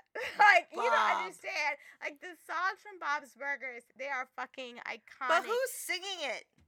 Um, so they end up at this food festival, and it is Megan Mullally, who is the wife of um oh god, it's the actor that plays Ron Swanson, whose name is escaping me right now. But it's this whole song where she's like, "Ooh, it's hot and wet and slick." it's, it's and there's a scene in the episode where like Eugene's like, "Oh yeah, she's totally talking about her vagina," and Bob's like. Gene, no. And then Bob hears, he's like, oh, yeah, no, she's totally talking about, um, yeah, yeah, she's talking about her Oh vagina. her, good Like, yes.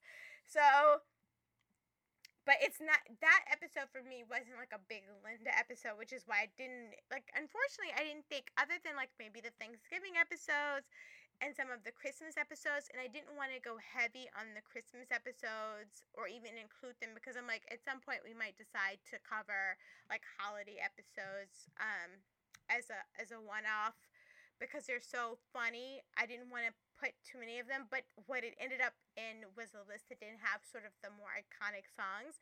But Oil Slick is certainly one of them. Um, but in terms of what we got from the Linda Belcher offering, I loved Quickie Kisses. Mwah, mwah. Like that, that is my jam. And my other jam is Slumber Party Fashion Show.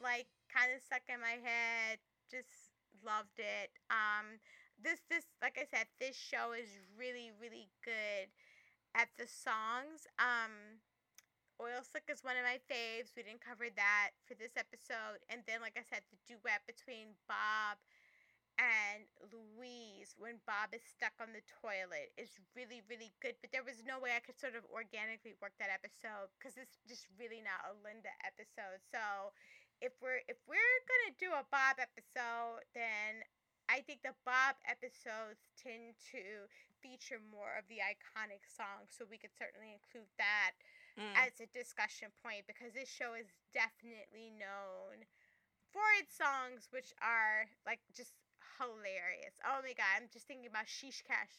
Sheesh Cab Bob is one of my favorite episodes from the earlier seasons, and that has an amazing um, song to it as well. So, lovely listeners, we're gonna table that for now and just give you this Linda offering um, because Linda's Thanksgiving song is also iconic and amazing, and we've touched upon that. And I think, Christine, unless you have anything else to add, that sort of wraps up our discussion about Linda Woohoo! Belcher. I mean, she's legendary, she's problematic, but just, I mean, so fucking likable. I mean, just, we love her. Not maybe not the best, maybe not the best mom, right? But as far as characters go, enjoyable, hilarious, entertaining, and just so worth the time in terms of the watch. Definitely. I think the only thing I want to add is just a uh, a comment from my heart to our listeners. So this should be airing after Mother's Day in the United States, and I know that that is always a complicated time for folks, especially for those of us who are separated from our mothers, Yep. never knew our mothers. Our mothers may be incarcerated. Our mothers may be um, They may have passed away. I mean, may have a lot. passed their you know and then the title of mother is not one that is always bestowed to people who actually are mothers or mother figures or is a title that folks don't necessarily want but do have um, there are those of us who are trying to become mothers and find it difficult and those of us who are mothers who wish that they weren't and it's it's a complicated complicated time for so many and I just want folks to know that we see you and we love you and we hope that this episode has brought you some joy during a time of complicated feelings and trying to just work things out. Um, so lots of love from the I'ma More Wine podcast to all of you. Yes, absolutely. And at her core, Linda is just a really funny fictional character. Hells yes. I That's mean, it. Just, just a really like messy, complicated fictional character. But we love you, we see you, and we're here for you, and hope that you'll enjoy this. But we also like get it. Like, listen, it's not easy. Mother's Day isn't easy. Father's Day isn't easy. These are very complicated times, and and this episode is certainly not in any way meant to overlook or disregard. So we love you and send you lots of love. And we salute. I'm not going to, I don't like the word non traditional families. We just salute families and family connections across the board because they come in so many different ways, shapes, forms, and fashions. And they are just all worthy of being celebrated and, and just, you know, appreciated for sure. Yeah. That's what I do. I drink. So I think that's going to wrap it up for us. Thank you so much for listening to this week's episode of I'ma Need More Wine. Uh, hopefully, you will join us next week where we're going to kick off our Does It Hold Up series, where we look at a movie from years past and see if it kind of holds up to standards of today. So, if you haven't already, please subscribe wherever you listen to podcasts. Tell everyone you know to do the same. Hit us up with some likes, some stars, some ratings, some comments, whatever it is that you've got. Be sure to follow us on Twitter and Instagram at More Wine Pod and message us with your comments and feedback. We want to hear from you, particularly if you have experience with rock skipping. Guys, we want your feedback. Um, Professional rock skipping. Guess. I don't know. I'm here for rock skippers of all sorts. But yeah, no, no, no. Seriously, if you're doing it professionally, we certainly want to hear about your experiences because we clearly have lots of questions there. You can also email us at morewinepod at gmail.com. We love you for listening. We thank you for joining us. And we will be back next week. Ciao.